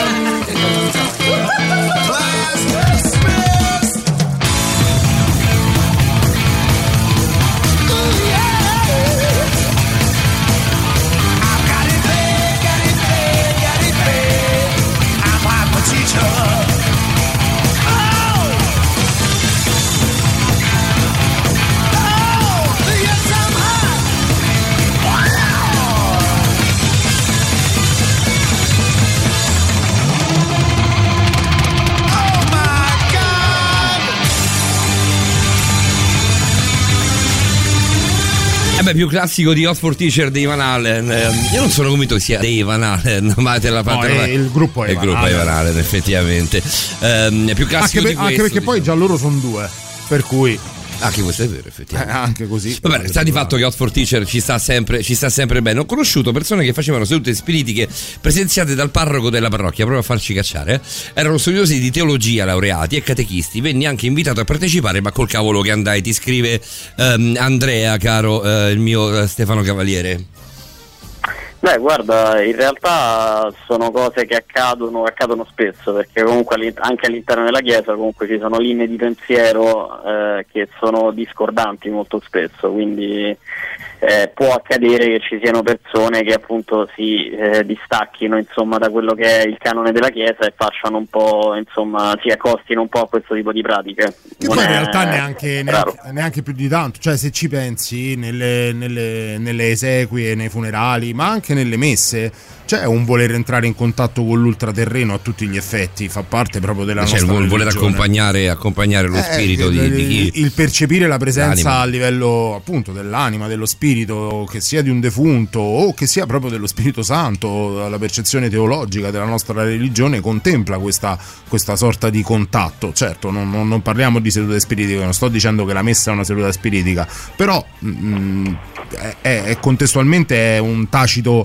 assenso alla percezione che si può avere dell'ultraterreno.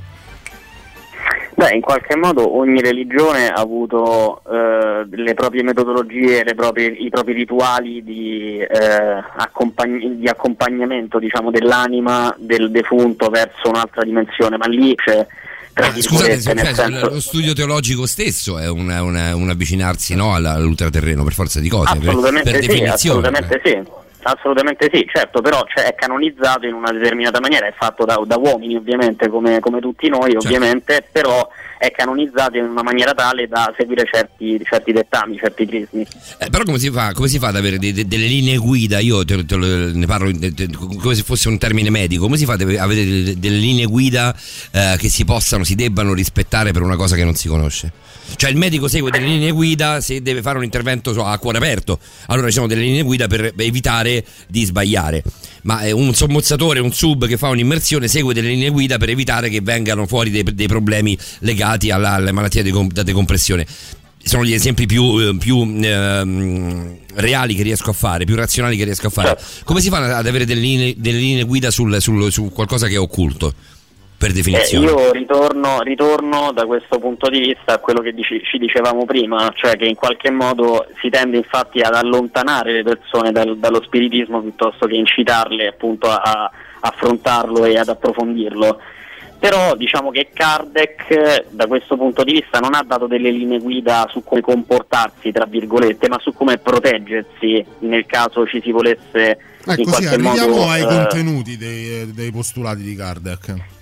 Sì, diciamo che si possono eh, in qualche modo sintetizzare in otto punti. Il, il primo punto aff- affrontato da Kardec è il fatto che eh, ci sono spiriti di diversa tipologia e di diversa anche personalità, diciamo, così come noi abbiamo delle personalità e dei caratteri particolari in vita, anche le entità disincarnate hanno queste caratteristiche, quindi molto spesso possiamo venire a contatto con eh, entità di bassa dimensionalità che sono quelle più vicine alla nostra eh, diciamo, dimensione materiale che hanno stesse- gli stessi limiti diciamo, del- del- del- dell'essere umano, quindi sono eh, per esempio possono essere maligni, possono essere ipocriti, possono essere bugiardi e così via, quindi avere dei tratti molto umani e que- per questo motivo bisogna sapersi difendere diciamo, dal- da una comunicazione troppo intensa con queste entità.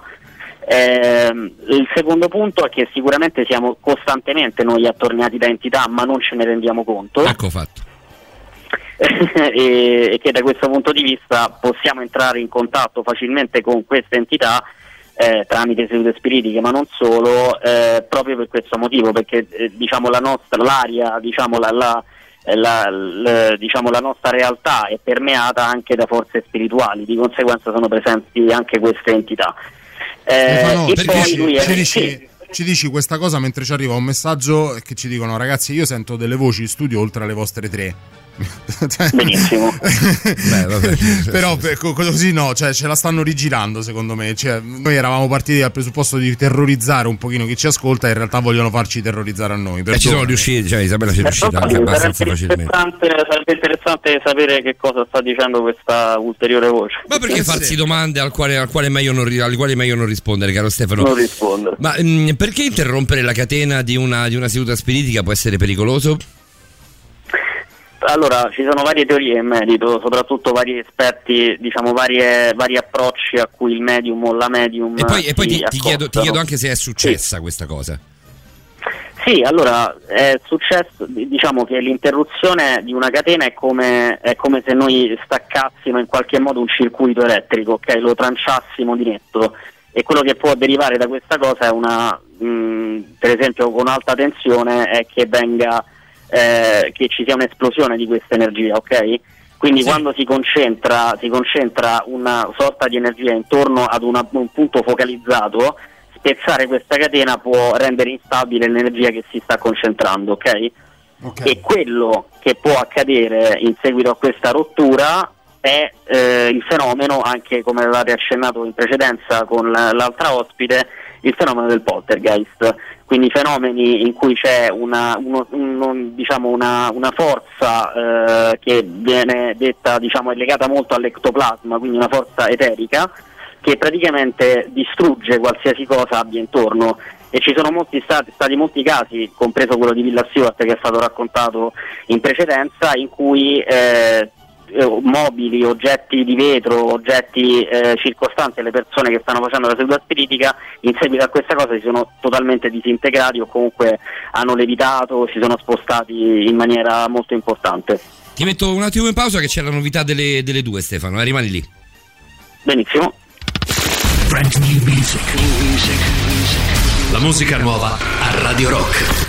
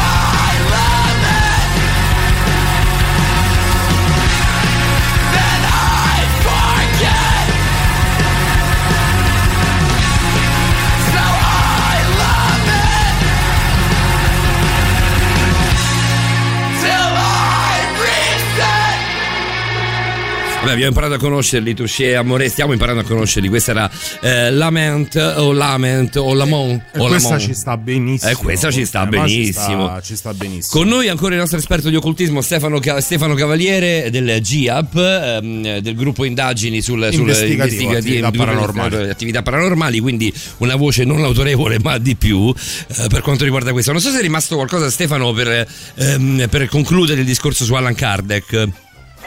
Sì, che fondamentalmente lui negli, ultime- negli ultimi punti diciamo, che vi sintetizzo sua, del, diciamo, del suo decalogo ecco, legato al, ehm, allo spiritismo parla proprio del disturbo che queste entità eh, una volta evocate possono produrre e possono creare non solo al medium che si mette in contatto con, con esse ma anche alle persone che partecipano a queste, a queste sedute. E come è stato raccontato con Villa Stewart in cui eh, i personaggi del- della storia comunque sono andati fuori di senno totalmente.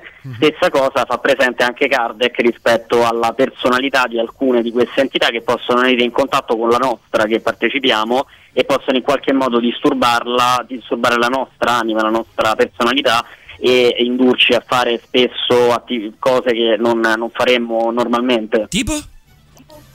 Beh, ad esempio mh, spingere a commettere diciamo, furti, delitti oppure a, semplicemente a farsi del male, ad esempio. Molto spesso nel caso delle ossessioni, parliamo di ossessioni di carattere diabolico, vessazioni di carattere diabolico, ci sono quindi portate all'estremo, ci sono eh, rischi di, eh, di, fa- diciamo, di fare del male e di autolesionismo, di, di farsi anche del male. Stefano, nelle- nell'analisi che fa Kardec delle- degli spiriti, eh, lui parla de- de- del mondo dell'ultraterreno in generale o fa anche una differenziazione sulle varie pratiche medianiche che si possono fare per incontrare diversi diverse tipologie di spirito, che ne so, ad esempio eh, nel channeling, nella, nella scrittura autoindotta eh, si incontrano determinate tipologie di spiriti che magari non si possono incontrare nelle sedute spiritiche, questo però io perlomeno l'ho saputo da altre letture, non da Kardec. Lui fa questo tipo Certo. di differenziazioni? Ma lui parte partendo dal primo punto che è la base, diciamo, è il cardine di tutta la sua teoria, è che in realtà eh, quasi tutte le, diciamo, le, le entità che si, pos- che si possono eh, diciamo, contattare su questo nostro piano terreno sono per lo più entità di bassa dimensionalità, quindi sono molto molto simili, per quanto per forza e per energia siano diversi, sono molto molto simili però caratterialmente parlando all'essere, all'essere umano, alle nostre personalità. Di conseguenza diciamo, parte dal presupposto che non ci sia una differenziazione tra contatto, almeno nei primi scritti, tra contatto con entità basse o entità più elevate, ma che comunque siamo permeati da una quantità di entità che bene o male hanno per lo più bassa dimensionalità e sono quelle che sono più comuni e più diciamo, frequenti incontrare. Ad esempio, prima di Kardec, nello spiritismo, diciamo classico, se volessimo dare questo tipo di definizione al mo- come se fosse un movimento culturale, si credeva che nelle sedute medianiche, nelle sedute spiritiche, ci fosse la possibilità di entrare in contatto sostanzialmente con defunti collegati o al luogo dove avveniva la seduta o alle persone protagoniste della seduta stessa. Mentre, ad esempio, nel channeling. Cioè nella scrittura, quella indotta, si potevano incontrare anche spiriti eh, di, di- di personaggi storici o addirittura di grandi, di grandi maestri de- de- della teologia, della teosofia, della, de- della, mm, eh, angeli, demoni e quant'altro. Tutto questo non viene preso minimamente in considerazione da, eh, da Kardec. In- In questo senso lui fa un riferimento ad esempio alla presenza per lo più di entità, mh, diciamo per così dire, ehm, maligne, per lo più, che possono venire in contatto con noi e possono indurci, soggiogarci in qualche modo e indurci in uno stato differente da quello diciamo, in cui ci troveremmo normalmente. Lui non fa però una distinzione tra forze demoniache, una chiara distinzione tra forze demoniache e forze angeliche o eh, altro tipo di energia, diciamo di carattere benefico o malefico. Fa un discorso più allargato, diciamo, all'idea di spirito e di dimensione, della dimensione più prossima a quella in cui viviamo noi. Uno spirito maligno deve essere, deve- per palesarsi deve essere per forza evocato oppure si può eh, fare una seduta spiritica, evocare uno spirito qualsiasi e ve- viene più facilmente quello maligno? È più- cioè io sento, se- almeno, ti spiego perché questa domanda, perché sento più, più spesso parlare di spiriti maligni che si sono palesati piuttosto che di anime eh, Sì, bianche, di anime pure. Nel senso, ah, nella mia perché- testa non so se è un discorso, scusami, di, di- di- un discorso teologico fondamentalmente anche del contesto in cui viviamo, di come, come parlavamo prima, ehm, nella mia testa la, la, la- la seduta spiritica ha una concezione negativa.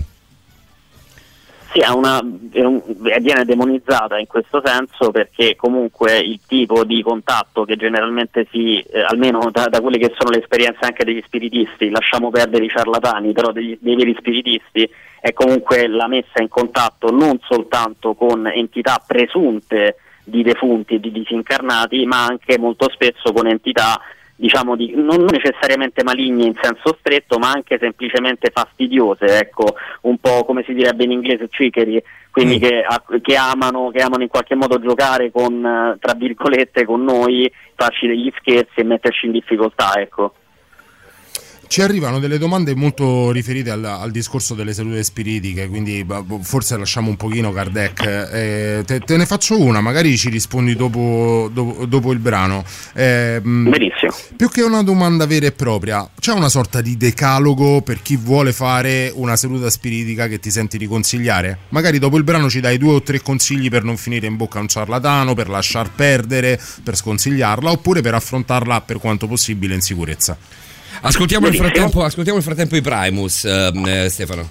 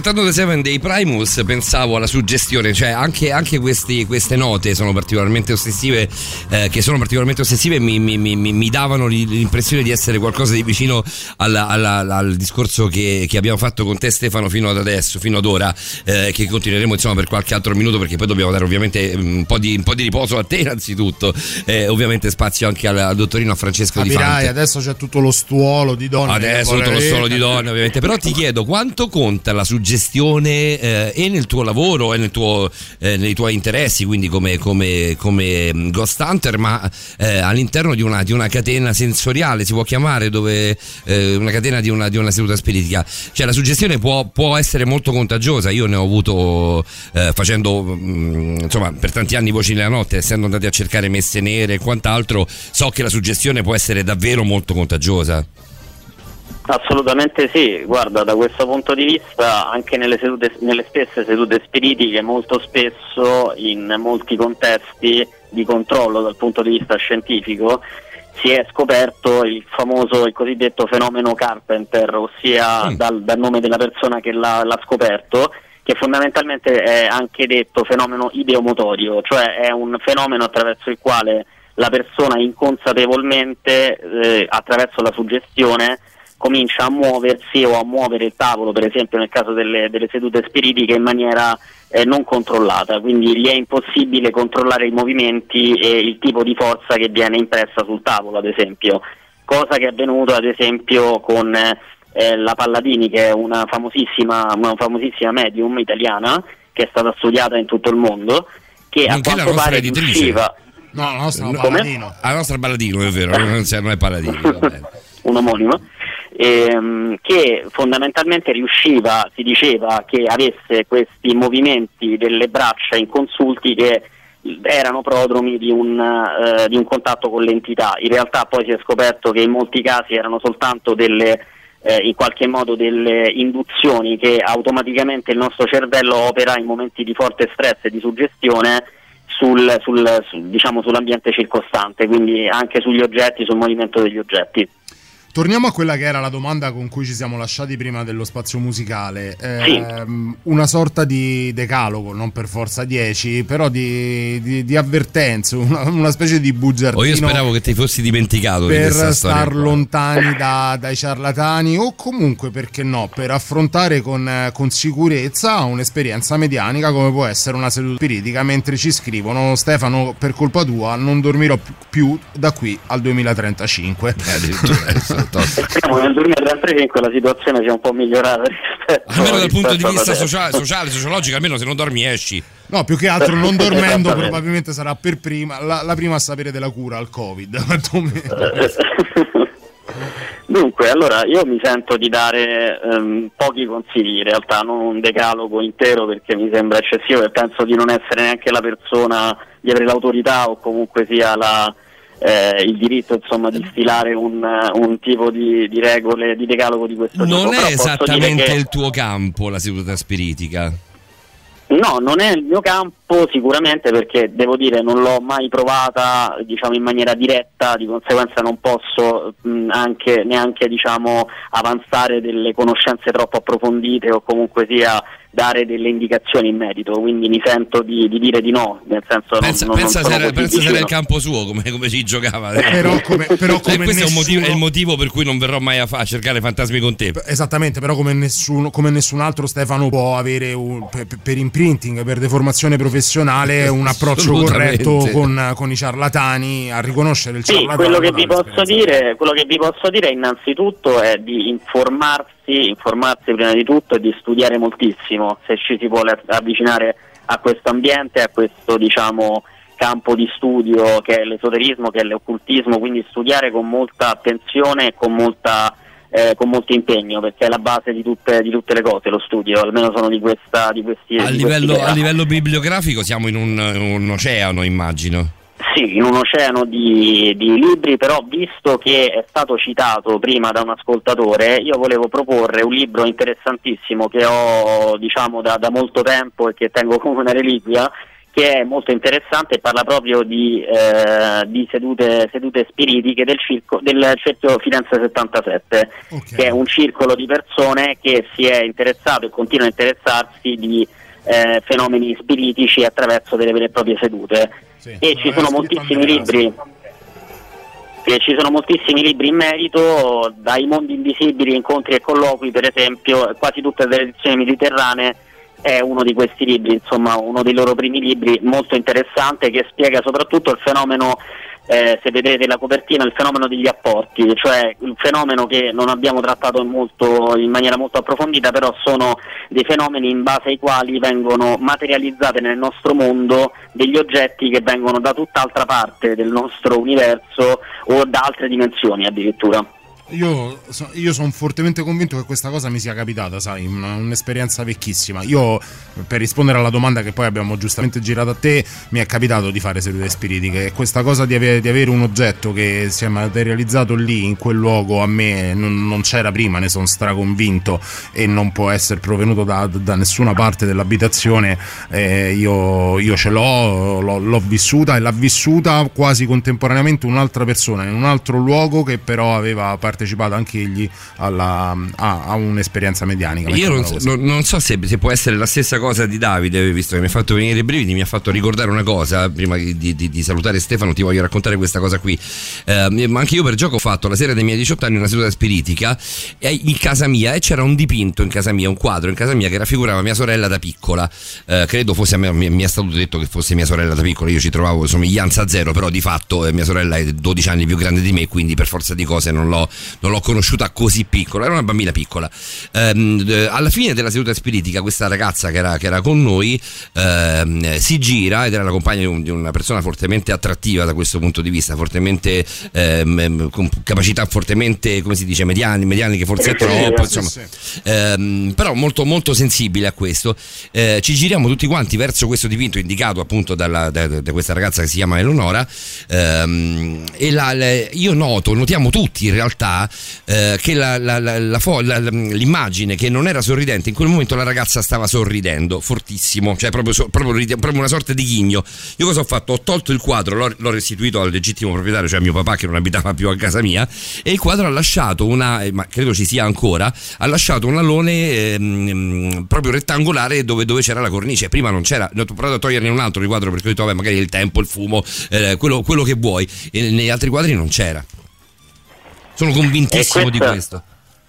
Questa è una sì, eh no, è curiosa come cosa, ma soprattutto può- potrebbe spiegare quello che è stato notato durante, durante la seduta. Nel senso, una forza, una, qualche forma di energia che è stata sprigionata anche dal quadro o attraverso il quadro che può aver lasciato eh, una, diciamo, un segno di quel tipo. Stefano Cavaliere, è stato, ti, ti direi che è stato bellissimo. In Per realtà me è non, stato non- bellissimo. Non posso Avrei farlo. un miliardo e mezzo di cose ancora da chiederti, ma so anche che ci sarai il mese prossimo con Sì. un altro appuntamento con l'occulto. Grazie Stefano. Assolutamente sì. Grazie a voi e buonanotte. Bravo, Buonanotte bravo Stefano, te. complimenti ancora una volta al tuo, al tuo lavoro e alle tue passioni. Grazie per essere stato con noi. Con te eh, tra quattro settimane esatte andiamo ai Black Sabbath.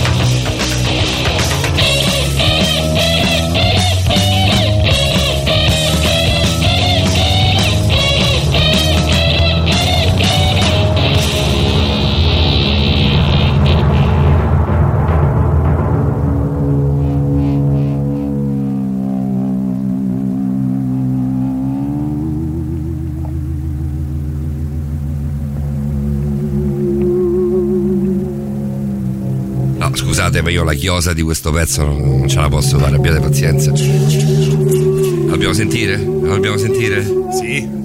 È la sera giusta. Eh, che scherzi.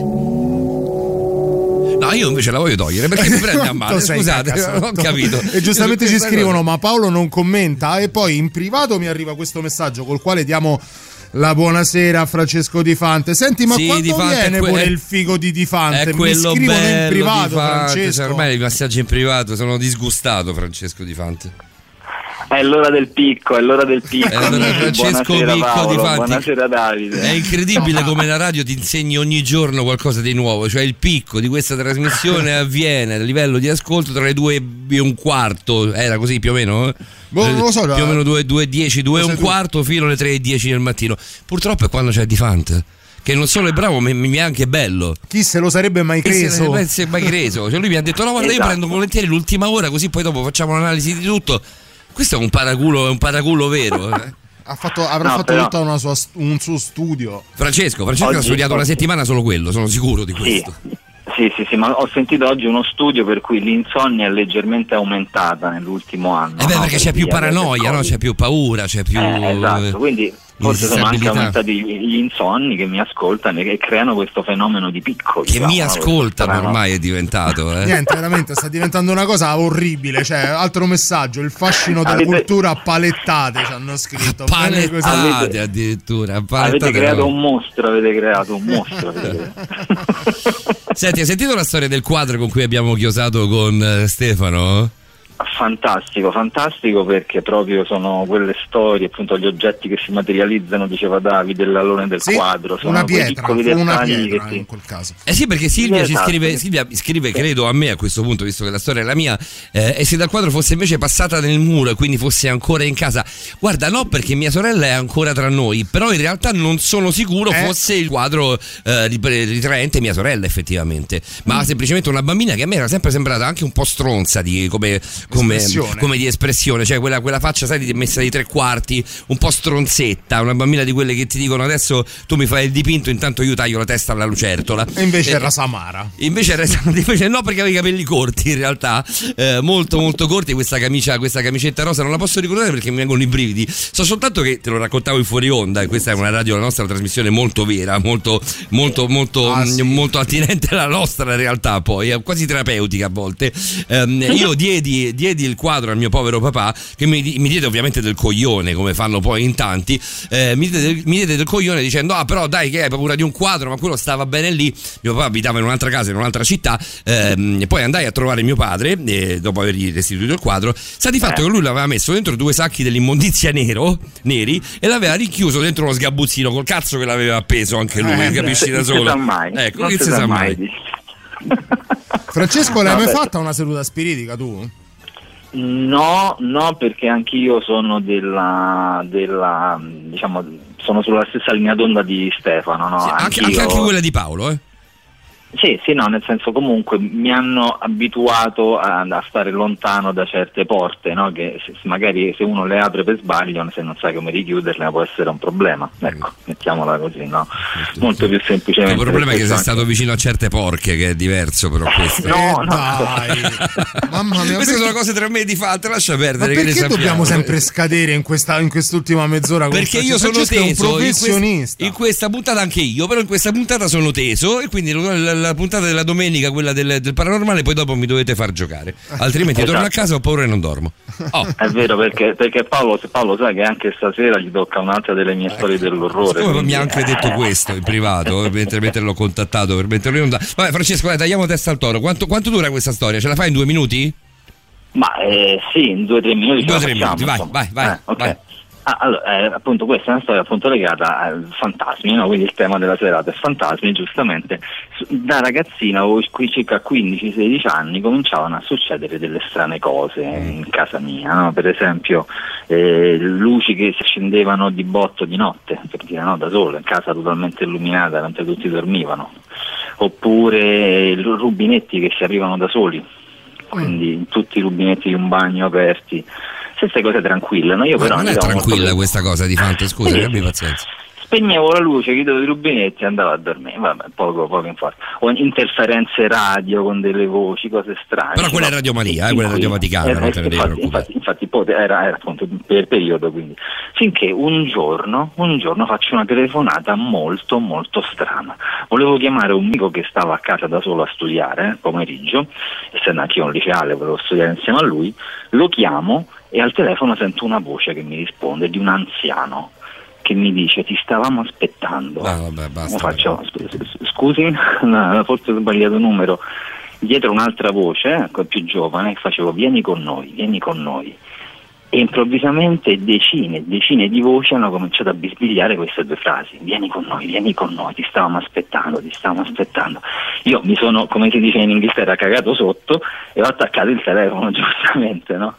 Ho fatto repeat, repeat da bravo scettico per ripetere il numero e mi ha risposto il mio amico dall'altra parte annoiatissimo che stava studiando a casa sua. Ho detto ma stai da solo? Mi ha fatto uno scherzo? per caso?"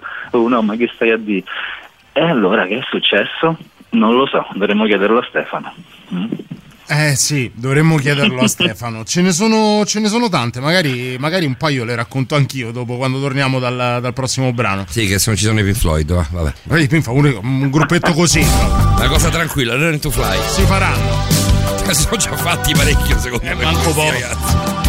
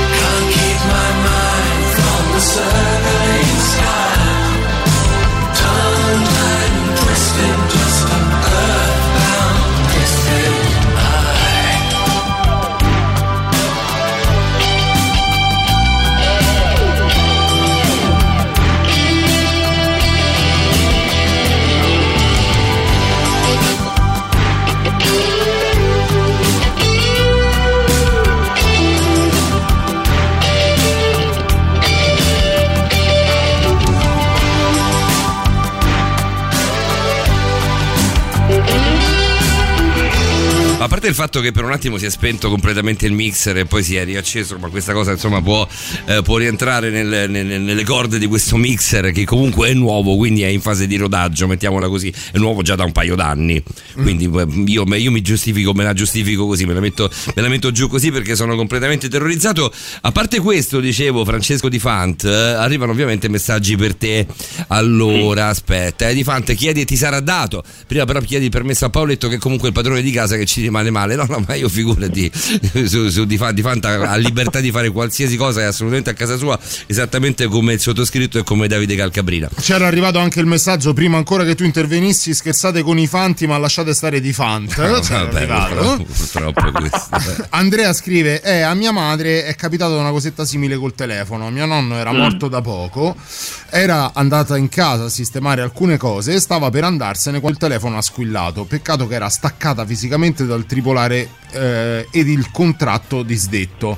Mia madre ha avuto molte esperienze para- paranormali ed è molto sensibile. Eh, ma, ma- ma ha risposto la mamma a, questo- a questa telefonata? Eh, non lo so, magari ci risponderà. Anche mia madre mi ha raccontato un paio di esperienze sue molto, molto, molto particolari che mi hanno incuriosito e mi hanno avvicinato a, a- a fare delle sedute spiritiche. La primissima esperienza particolare che ebbi, e ve la racconto rapidamente, ehm, facevamo una seduta spiritica durante l'occupazione a scuola, con tanto di tavola, una ragazza, mh, sì, palesò quanto esperta, insomma, che sapeva fare. La tavola Ouija? Sì, ed eravamo eh, praticamente eravamo in sette, però non tutti avevamo la mano sulla tavola. E nelle pr- prime domande che fa, lei chiede a questo spirito se ci vedeva, se era in grado di vederci in quel momento. E lo spirito va sul sì. E, e allora lei, lei gli chiede quanti siamo e lui scrive e lui mette 3M. Fatto sta che noi Tre eravamo- merde. No, fatto sta che noi eravamo Ovviamente. 7 e, e non ci quadrava, però 3M in realtà eravamo 3 maschi e 4 femmine. Ah, ok. Dei tre maschi che c'erano, soltanto io non avevo la mano sulla tavola. Mm. Quindi lei gli fa la domanda: Lo conosci Davide? E lui va un'altra volta sul sì. Allora gli fa una domanda diretta a me. Come si chiama la ragazza di Davide? Vi posso garantire, spero ci crediate, che nessuno di loro sapeva. No, uno lo sapeva il nome della mia ragazza. Che era Marco al tempo. No, era Ilaria. Ah, Ilaria, il nome. E, e il, eh, lo spirito eh, si muove sulle lettere, ma non scrive Ilaria, scrive il nomignolo con cui io la chiamavo. E quello, era, quello lo potevo sapere solo io, e io non avevo le mani sulla tavola in quel momento. Eh, che dire. Interessante. E la, e la seconda storia ce ne hai promesse due. Oh. Eh, noi vogliamo sapere, Davide. Ve ne ho promesse due. No, vabbè, l'altra mi era venuta in mente quella di mia, di mia madre. Mia madre. eh, Sai che durante- mi sa che ti caccio di Fant? Mia madre. Mia madre durante una seduta spiritica si, si sentì male e cominciò a parlare con una voce che non era sua. Fatto sta che mio Mm. padre, mio padre si alzò e si incazzò da morire. Si mise paura, si incazzò da morire e la portò fuori a strattoni. Tra le urla, tra l'altro, della tipa che faceva la seduta spiritica perché gli diceva di non rompere assolutamente in quel momento la trance di mia madre. Insomma, stiamo Certo. parlando di mio padre e di mia madre, due persone che adesso hanno più di 70 anni. Mia madre è, una è stata una dirigente d'azienda per 30 anni, cioè una persona molto pragmatica, non una persona, non una fattucchiera, insomma. Paolo, ce n'è di roba per non dormire stanotte? No, ma io c'ho di roba per scappare, per andare via puntata. adesso, cioè per chiudere un quarto d'ora prima di Fant, per come È la vedo io, bene la trasmissione chiude qua, cioè finisce qua. Guarda, approfitto perché c'è il super classico, ti dice culo come sempre, comunque guarda chi è nato Sì. con la camicia è nato con la camicia. Ci sono i kiss, caro di Fant. Ah, e poi dopo grande. parliamo di tutto questo, e poi dopo parliamo poi il giusto di tutto questo. Meno male che mi hai chiesto qualche minuto su Maradona, così almeno tagliamo prima l'argomento. Intanto il super classico delle 2.45 se ci sono i Kiss di, di- di- Detroit Rock City. Non ce la faccio più neanche a parlare, mi avete, mi avete completamente Sai, freddato. Ti vedo che hai delle espressioni del viso No, degli occhi che non sono consone alla... Eh, Già, già- già su Roberta mi ero stranito, con Stefano Cavaliere mi sono proprio incazzato. Di Fant mi sa che non finisce la puntata. Non mi mangia il panettone questo di Fant. A tra poco, fra. Radio Rock, super classico.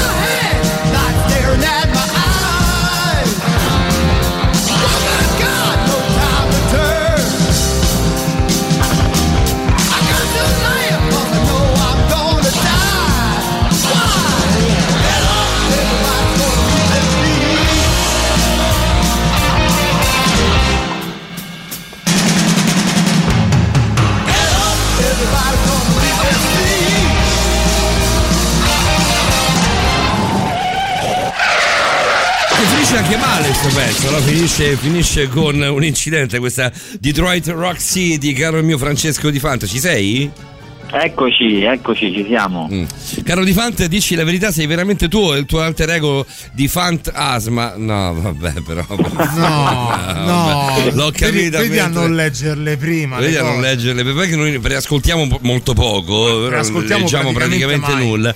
Che poi io voglio bene a Polito e Davide, ma quando ci sei tu non ce n'è per nessuno. Vabbè, l'abbiamo capito. Abbiamo che, capito, abbiamo capito, basta, eh, eh, anche no, meno, dai. ma su. neanche a farsi venire le caldane così. Fammi eh. salutare Ares, va? Gongolo, tematiche che mi sembrano cucite addosso con un'ottima sartoria. Riprenderemo i buoni vecchi studi di magia. Beh, se, se torniamo a farti studiare, per noi è missione compiuta. Potresti no, studiare la, che ne so, la toponomastica di Paperopoli, per come la vedo io. E falla finita. Ah. Eh, un abbraccione immenso a Paolo, grazie Ares e complimenti ancora. Ciao, ciao a te Ares, ben, ben tornato, ben Ci ritrovato. rispondeva Andrea alla domanda sulla, sulla mamma che abbiamo chiesto, ma poi ha risposto al telefono. Ci rispondeva: no, eh, se n'è andata dopo aver verificato che il telefono era staccato. Quando era ragazza ed io ero piccolo, era molto ricettiva. Ha avuto anche sogni premonitori che poi si sono avverati. Una volta anche un episodio di bilocazione. Poi ha cercato di eh, ha cercato di allontanare queste cose, anche se non te ne liberi mai definitivamente. Perché è vero poi che comunque sia, si, si può anche soffrire questa carica mediana nelle, nelle persone, questa, questa capacità di entrare in contatto con eh, l'ultraterreno. Bilocazione? Sì. È come, come stare in due posti nello stesso momento, praticamente, dici. Mm. Ah, no, comunque in effetti eh, può, può- può anche essere causa di sofferenza questa, avere alcune abilità, perché ci sentiamo alla fine dei diversi, no? dei, dei- dei mostri, se magari abbiamo es- esperienze o addirittura abilità che altre persone considerano come dire, impossibili, no? tra virgolette. E quindi mm, è chiaro che chiunque, specie un ragazzino o una ragazzina, si sentono particolarmente a disagio, magari un po', un po' dei mostri, no? tra virgolette, proprio nel termine monstrum, cioè di meraviglia della natura, no? il termine latino. E a proposito dei, dei latini volevo fare una riflessione eh, sulle, sulle vecchie generazioni che erano molto più a loro agio col mondo dello spiritismo rispetto a quanto lo siamo noi. Perché per esempio ehm, anche le culture contadine di, di- di 40-50 anni fa, per loro il fantasma in casa era una cosa, non dico normale, però era molto più accettata addirittura. E basti pensare che noi in Italia abbiamo una grossa tradizione di fantasmi in casa, a partire dai latini veri e propri che avevano i lari in casa, no? veneravano le statuette dei loro parenti, quindi addirittura avevano un altare per venerare i loro eh, de- parenti defunti dentro la casa e nel sud Italia c'è la- ancora la tradizione di salutare, di dire buongiorno e buonasera quando si entra in una casa vuota. Ah, ma veramente? No, non lo Sì, sì, sapevo. assolutamente, in, in- in vaste zone del sud Italia. Quindi è una tradizione che è rimasta forte, questa del fantasma, il lare protettore, il fantasma che protegge la casa. Poi dici perché abita. uno va a Quindi vivere in Svezia, eh, di Fant. È una funzione protettiva nel- nella nostra cultura il fantasma in realtà, eh. Francesco, per- vecchie generazioni. Professionalmente, scusami, non volevo interromperti. Professionalmente Prego, o per diletto anche, eh, ti è capitato di studiare le espressioni facciali eh, di chi eh, in qualche modo millanta o invece dice, afferma con prove più o meno certe di avere esperienze medianiche, di essere sostanzialmente un medium e cercare di capire da queste dove c'è la menzogna, dove c'è il ciarlatano e dove invece c'è una persona che quantomeno trasmette certezza, sicurezza in quello che dice? Eh, non mi è mai capitato sinceramente, sarebbe interessante però, mi stai dando un'idea, non mi è mai capitato di, di- di leggere il volto di qualcuno che dicesse certe cose. Eh, ricordiamo sempre però che chi crede veramente in quello che dice Esatto. non mostra segnali di menzogna, quindi c'è anche quel caso, eh, attenzione. Cioè chi è certo. profondamente convinto. Questa è la cosa che tu Eh, ci ribadisci praticamente ogni puntata, caro il mio esperto del linguaggio del corpo. Ed è forse la, la più grossa incognita con cui ti trovi a fare. Con cui, si, con cui si trovano a fare i conti chi fa il tuo lavoro poi. Beh sì, sì, bisogna calibrare tanti, tanti segnali perché uno dei, più- dei pericoli più grandi nel mio lavoro è di voler per forza trovare qualcosa a tutti i costi o, o avere in qualche modo già un orientamento di quello che, che vuoi andare a trovare e allora tutti i dettagli improvvisamente puntano in quella direzione, ma non è detto che sia oggettiva, forse dobbiamo liberarci dalla nostra condizione soggettiva di voler vedere quello che vogliamo vedere, anche nel- nel mio caso di osservatore. Francesco, so che eh, avevi in mente di dedicare una parte del tuo spazio e ci fa estremamente piacere a Diego Armando Maradona. Però lo facciamo, lo facciamo tra un pochettino perché ti finiamo di leggere eh, i messaggi poi nell'ultimo, Ah, sì, nell'ultimo ok, talk. No, ok, ok. lasciamo a Francesco un talk intero perché ha parlato con me e quindi mi faccio, mi faccio ambasciatore di questa cosa. Francesco ha bisogno di più di un minuto, No, no, immagino. certo. Ehm, Non avevo il timing sotto mano, quindi ero andato spedito con la curiosità. Abbiamo letto Otic, eh, ho un attimo di vuoto. Eh, sì, ci spiegava, ci spiegava la bilocazione della mamma dicendo che il padre l'ha vista uscire dalla stanza da letto, si è girato e la madre invece dormiva ancora accanto a lui e garantisce Wow. sul fatto che non bevono e non si drogano entrambe. Il mio maestro delle elementari mi ricordo che ci raccontò, invece scrive Isabella, che nella casa vecchia dei suoi genitori di Vicovaro, quando entravano nel salone tremavano i piatti che stavano su una bacheca e lui sosteneva che non derivasse dalla bacheca poco stabile. Insomma, sosteneva fosse qualche spirito, ora non mi ricordo di quale si trattasse perché sono passati decenni. Mosso seria, ve lo posso giurare. No, ci crediamo Isabella, figurati. Io in una seduta spiritica entrai in contatto con, una- con uno spirito di una ragazza che aveva perso la vita eh, buttandosi dal balcone. Il medium che faceva questa seduta spiritica eh, ci aveva detto che non si può chiedere la, la vera causa della morte a meno che non sia lo spirito a dirla. Quindi noi eravamo col dubbio se fosse stata spinta o se fosse stato un suicidio. Lei non ce l'ha mai chiarito questa cosa. Però l'antefatto è particolare perché io la sera prima della seduta spiritica avevo sognato che mi venivano a chiamare gli amici e io per scendere giù saltai dal balcone. Ma io non commento, non- ma io me la faccio prendere a male. Facciamo una seduta spiritica per evoca- evocare il coraggio di Paolo e portarlo a caccia di fantasmi. No, ma non, non è che a Paolo manca il coraggio, a Paolo manca la voglia di fare questa cosa.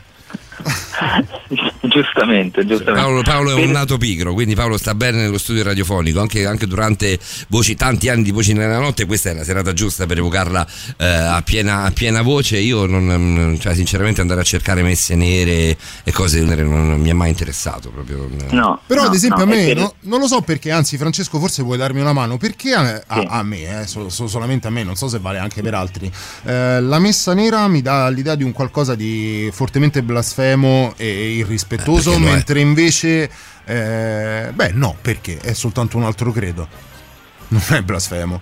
È soltanto un altro credo. io Beh, credo insomma, scusami, se cosa. c'è un simbolo religioso quale la croce e presentarla rivoltata è blasfemia.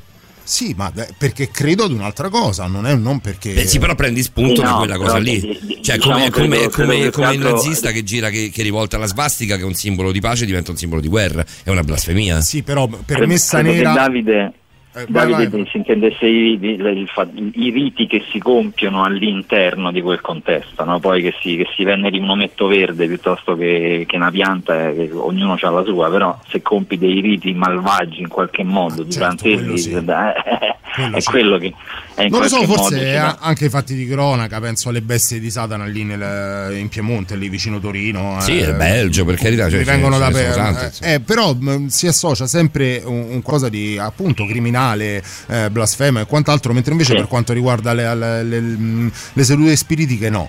È un discorso mio d'approccio oppure... No, no, no, perché in realtà la seduta spiritica è, è- è quasi un'esplorazione, no? Cioè è un modo di comunicare, un'esplorazione se vogliamo.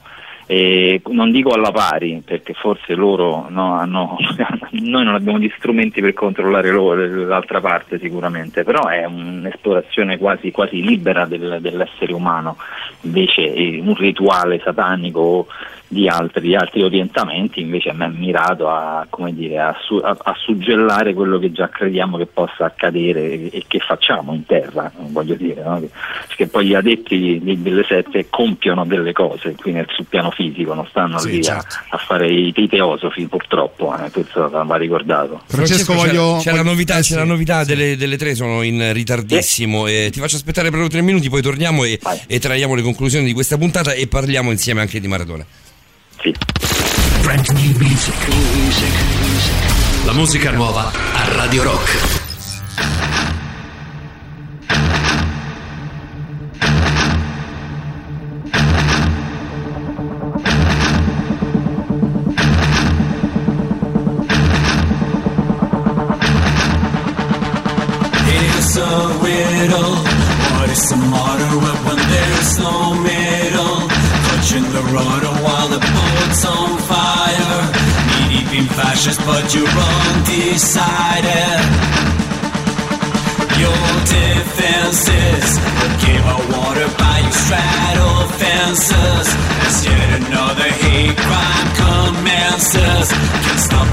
A Nazi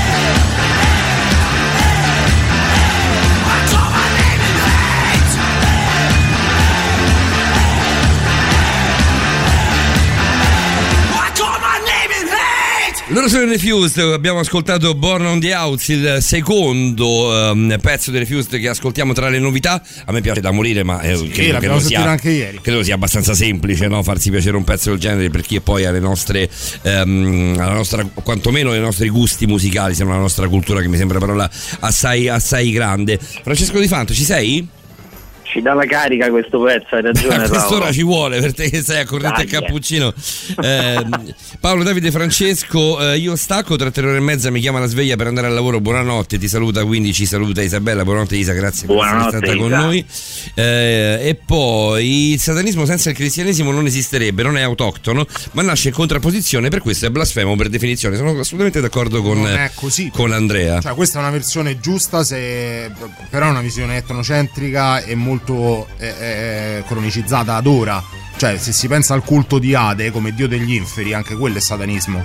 Perché il satanismo in realtà è il culto del dio degli inferi. Quindi ad ogni cultura, ad ogni credo, in ogni epoca. Beh, non è satanismo c'è un perché, culto. perché, perché c'è un, un diverso re degli inferi, perché Satana è il re degli inferi per quanto riguarda Però i per cattolici. satanismo si intende, si intende il culto del re degli inferi. Per noi cattolici è Satana, ma non è per tutti così. Sì, il problema, sempre, il pro- il problema è sempre nato dal, dal- dal concetto del monoteismo, come diceva prima, se quando c'erano diverse, diverse divinità ognuno aveva il suo campo di competenza, cioè era proprio un ministero, no? ognuno aveva i suoi ministeri, invece il monoteismo ammette che tutto il resto è cattivo, no? è come è diverso quindi non va bene. Satanismo- è. Satanismo è un termine genera- generale che ricopre un'ampia gamma di significati, principalmente letterari, artistici, poetici, religiosi e filosofici, che hanno come punto di riferimento riferimento alla figura di Satana, inteso e rappresentato in numerosi modi, non necessariamente biblici, talvolta come un simbolo, un archetipo, altre volte come un personaggio immaginario, ancora come un essere realmente esistente. Beh, ha ragione Davide. Originariamente indicava un genere immaginativo poetico-letterario con iconografia caratteristica, attestato per la prima volta come fenomeno letterario nell'ambito della letteratura inglese, bla bla bla. Ovviamente credo si parli eh, ovviamente di, ehm, della caduta eh, del- del- dell'angelo di, dell'angelo Sì, di se Satana. lo esatto. contestualizzi al discorso meramente Con John nostro, Milton, ovviamente, del- credo del si parli di cristianesimo, ok, però il culto de- eh, nei confronti del Dio che rappresenta l'oltretomba e quindi gli inferi è una cosa che appartiene all'umanità molto prima del cristianesimo. Basti Sì, pensare a certo. Set per gli egizi, quanti ne vuoi? Sì, sì, sì, sì, sì, sì, è vero, è vero, è vero, stavo, stavo ancora leggendo, ma è, è assolutamente ha ragione Davide, su questa cosa impariamo una cosa, almeno io imparo una, una- una definizione che non sapevo. Assolutamente sì, anche perché il moderno diavolo, come lo conosciamo noi, è un antico simbolo del, del Baphomet, cioè era un simbolo Sì. della, della libera del Baphomet. Baphomet. Sì, sì, no, no, no, oggi presente, questa, questa la sapevamo, la tal. sapevamo Esatto. entrambi. E, e era anticamente era il simbolo della libera conoscenza e la libera conoscenza è osteggiata dalle religioni, quindi il problema è sempre quello, capite? Si gira intorno al simbolo che, come dire, no? dogma versus libera conoscenza, è sempre quello il gioco, la tensione, per dirne una. Eh, vogliamo andare, vogliamo andare a- ehm, alla, alla- alla chiosa di questa puntata, Francesco? eh, Tu ti, sei- certo, ti volevi tagliare uno spazio ehm, che riguardasse poi Diego Armando Maradona. Sì, sì, sì, sì, no, uno spazietto per ricordare il grande campione, giusto veramente un paio di minuti per il suo linguaggio del corpo attraverso qualche, qualche istantanea, veramente, qualche istantanea, perché è il modo più divertente per ricordarlo. Potevamo il fare questo grande- stasera invece di tutte queste storie che mi hanno inquietato il Tanto mondo. non ne ha parlato nessuno. Eh, beh, sti cazzi, ne parlava anche di Fanta, andavamo alla grande e torniamo a casa, tornavamo a casa tranquilli, invece no. Va bene, dobbiamo Esatto. farlo alle 3.05, facciamolo. Ehm, sì, no, beh, innanzitutto il grande sorriso, un sorriso però spesso abbinato a degli occhi tristi in qualche modo, perché aveva degli occhi, un po' la caratteristica, gli occhi a spiovente con gli angoli che andavano verso il basso e quindi creavano questo mix di, di- di grande gioia, grande generosità, perché era una persona molto generosa, molto di animo, però legati a qualche demone interiore, forse nell'occhio c'era una tristezza che in qualche modo non si è mai riuscito a levare no? nella, nella sua vita. Poi ricordiamo anche il grandissimo gol di mano, no? letteralmente l'ha fatto così, e il momento dell'esultanza è sempre simpatico da ricordare, perché lui non ha guardato prima l'arbitro per capire se c'era cascato e poi ha esultato. Ha esultato subito, se n'è fregato dell'arbitro, solo dopo è andato a guardarlo, come dire guardi, io ho fatto gol, lei faccia come crede, capito? Non ha, non ha chiesto il permesso con lo sguardo prima di cedere a Quel, quel gol, quel gol in particolare Eh in tempo reale è impossibile da attribuire a una mano. Capito? No, infatti poi oltretutto non c'era neanche la VAR no, al tempo. Beh, con la VAR sarebbe stato annullato quel gol lì. Ma lì il senso stato- è- staremmo raccontando un'altra storia. Il senso, il senso è tutto nella spiegazione che lui dà, con cui si pulisce la, la coscienza. Dice: Nel momento in cui un gol del genere viene fatto a, a chi è ladro, la, la- la storia tra Argentina e Inghilterra è vecchia quanto il mondo e soprattutto era attuale in quel momento storico lì. E, e quando un gol del genere viene, viene segnato a chi è ladro, quella è la mano di Dio, quello è, è il volere di Dio, no? E da lì parte poi tutta la mitologia, se vogliamo, legata alla mano di Dios. Esultanza sobria per Maradona in quel caso lì. Sì, sì, sì, sì, la VAR avrebbe lega- le- levato il gesto politico e la poesia e la leggenda del gesto. Assoluta- assolutamente, vero. Avrebbe- assolutamente. la tecnologia avrebbe ucciso quel momento leggendario. Esultanza è incredibile, l'esultanza di quel momento, l'esultanza dello scudetto col Napoli, eh, sono, sono diapositive che ci rimangono comunque nella testa di Maradona. E chi- chiudo con questa nota sulla felicità. Perché nella felicità secondo voi si è così rumorosi, così visibili, si urla, si salta, si abbraccia? Perché secondo voi? Perché la felicità è proprio l'opposto della tristezza, no? come reazione emotiva. Nella tristezza si diventa piccoli, no? Cioè, le spalle sono in basso, ci si raggomitola, si parla a bassa voce. Nella felicità c'è un'esplosione di energia, la felicità va condivisa e non è un modo di dire, è una vera caratteristica psicologica perché la funzione dell'emozione della felicità è quella di farsi vedere e condividere così risorse dell'ambiente. Però anche nel dolore spesso è una grande c'è, condivisione. Anche nel dolore spesso c'è il rumore. Sì, quello sì, però parlo della contrapposizione tra tristezza e felicità. Ah, ok, la tristezza, ok, è un'altra allora mi taccio, no, non parlo più. Sì, sì, sì. non parlo, assolutamente non parlo più. Ehm, eh, ci salutiamo. Così. Ci Sì. salutiamo Francesco anche perché siamo fuori tempo massimo, diamo di appuntamento ovviamente la settimana prossima ci sarà Alessandro Brunesti, quindi con, eh, con lui tutto il linguaggio dedicato appunto alla- mm, Al web. al web, ai social e quant'altro. Ci lasciamo con un paio di messaggi. Su Maradona solo su una cosa dissento, dicono tutti che ha fatto male solo a se stesso, ma secondo me ha fatto male anche ai figli suoi sparsi per il mondo, ci dice Gothic. ha fatto male anche al fisco italiano, se la dobbiamo mettere tutta. Ehm, va bene, poi salutiamo anche Silvietta, Isabella l'abbiamo salutata, eh, Roberta, ma insomma tutti, tutti, tutti, non, non facciamo proprio in tempo a fare niente. Salutiamo anche Daniele che ci scriveva, sono inquietanti queste storie, ma fanno venire voglia di ascoltarne altre. No, basta, se ne parla tra un mese, eh Daniele, te lo giuro. Cioè, adesso dammi, dammi un mese di tranquillità, poi dopo ne riparliamo. Francesco Grazie. Di Fante, grazie. Grazie di cuore, Ciao, ragazzi, Francesco. grazie a voi. Ciao, ciao, ciao, ciao, ciao, ciao. Salutiamo Patrick von Brook che non è intervenuto con Mandiamo noi. un grosso abbraccio. Un gro- grosso abbraccio a lui e alla sua schiena, sperando che Sì. si rimetta presto. Niente di grave, però insomma La è stato fermato. Essere alti e belli, padre. Eh, quando sei alto e Devi bello fare. hai anche mal di schiena. Beh, almeno, almeno questo, scusate, io lo dico dal lato dei brutti. Ehm, grazie a Roberta Allegrini, grazie a Francesco Di Fante, l'abbiamo detto, grazie ovviamente immenso a Stefano, al nostro Stefano Cavaliere, grazie a Davide Calcabrina, grazie a tutti quanti voi. Ci sentiamo per quanto riguarda Davide subito mercoledì con Stregati dalla rete, con ehm, Emanuele, Federico, Roberta e Simone ovviamente Maurovic. Simone Maurovic su tutti. Simone Maurovic ancora una volta ehm, eh, dalle 21 alle 24 Beato un occhio, poi ci saremo nei Speakers Corner e poi Borderline e questo è tutto il palinsesto notturno che, che riguarda noi. Poi dopo ci sono, meno anche, quello che riguarda ci sono anche altri, mi dicono ma a noi, a noi poco importa tutto Ah, è questo. vero. A, a- a- settimana prossima quindi. Settimana prossima, come siamo mercoledì. Buonanotte. Facciamo Ciao, la peggior chiusura di sempre? Andrà- siamo andati anche oltre, abbiamo- siamo stati bravissimi tutta la trasmissione, abbiamo sforato Beh, sull'ultimo beh, questo è, è di Fante, guarda, Ma è perché colpa è di Di gratis? Fante. Sono le 3.11, quindi Le 11, la- gra- tutto la gratis, accogliamo tutto gratis. Ciao, ciao, ciao, ciao, ciao. Radio Rock c'è e si sente. Anche in podcast.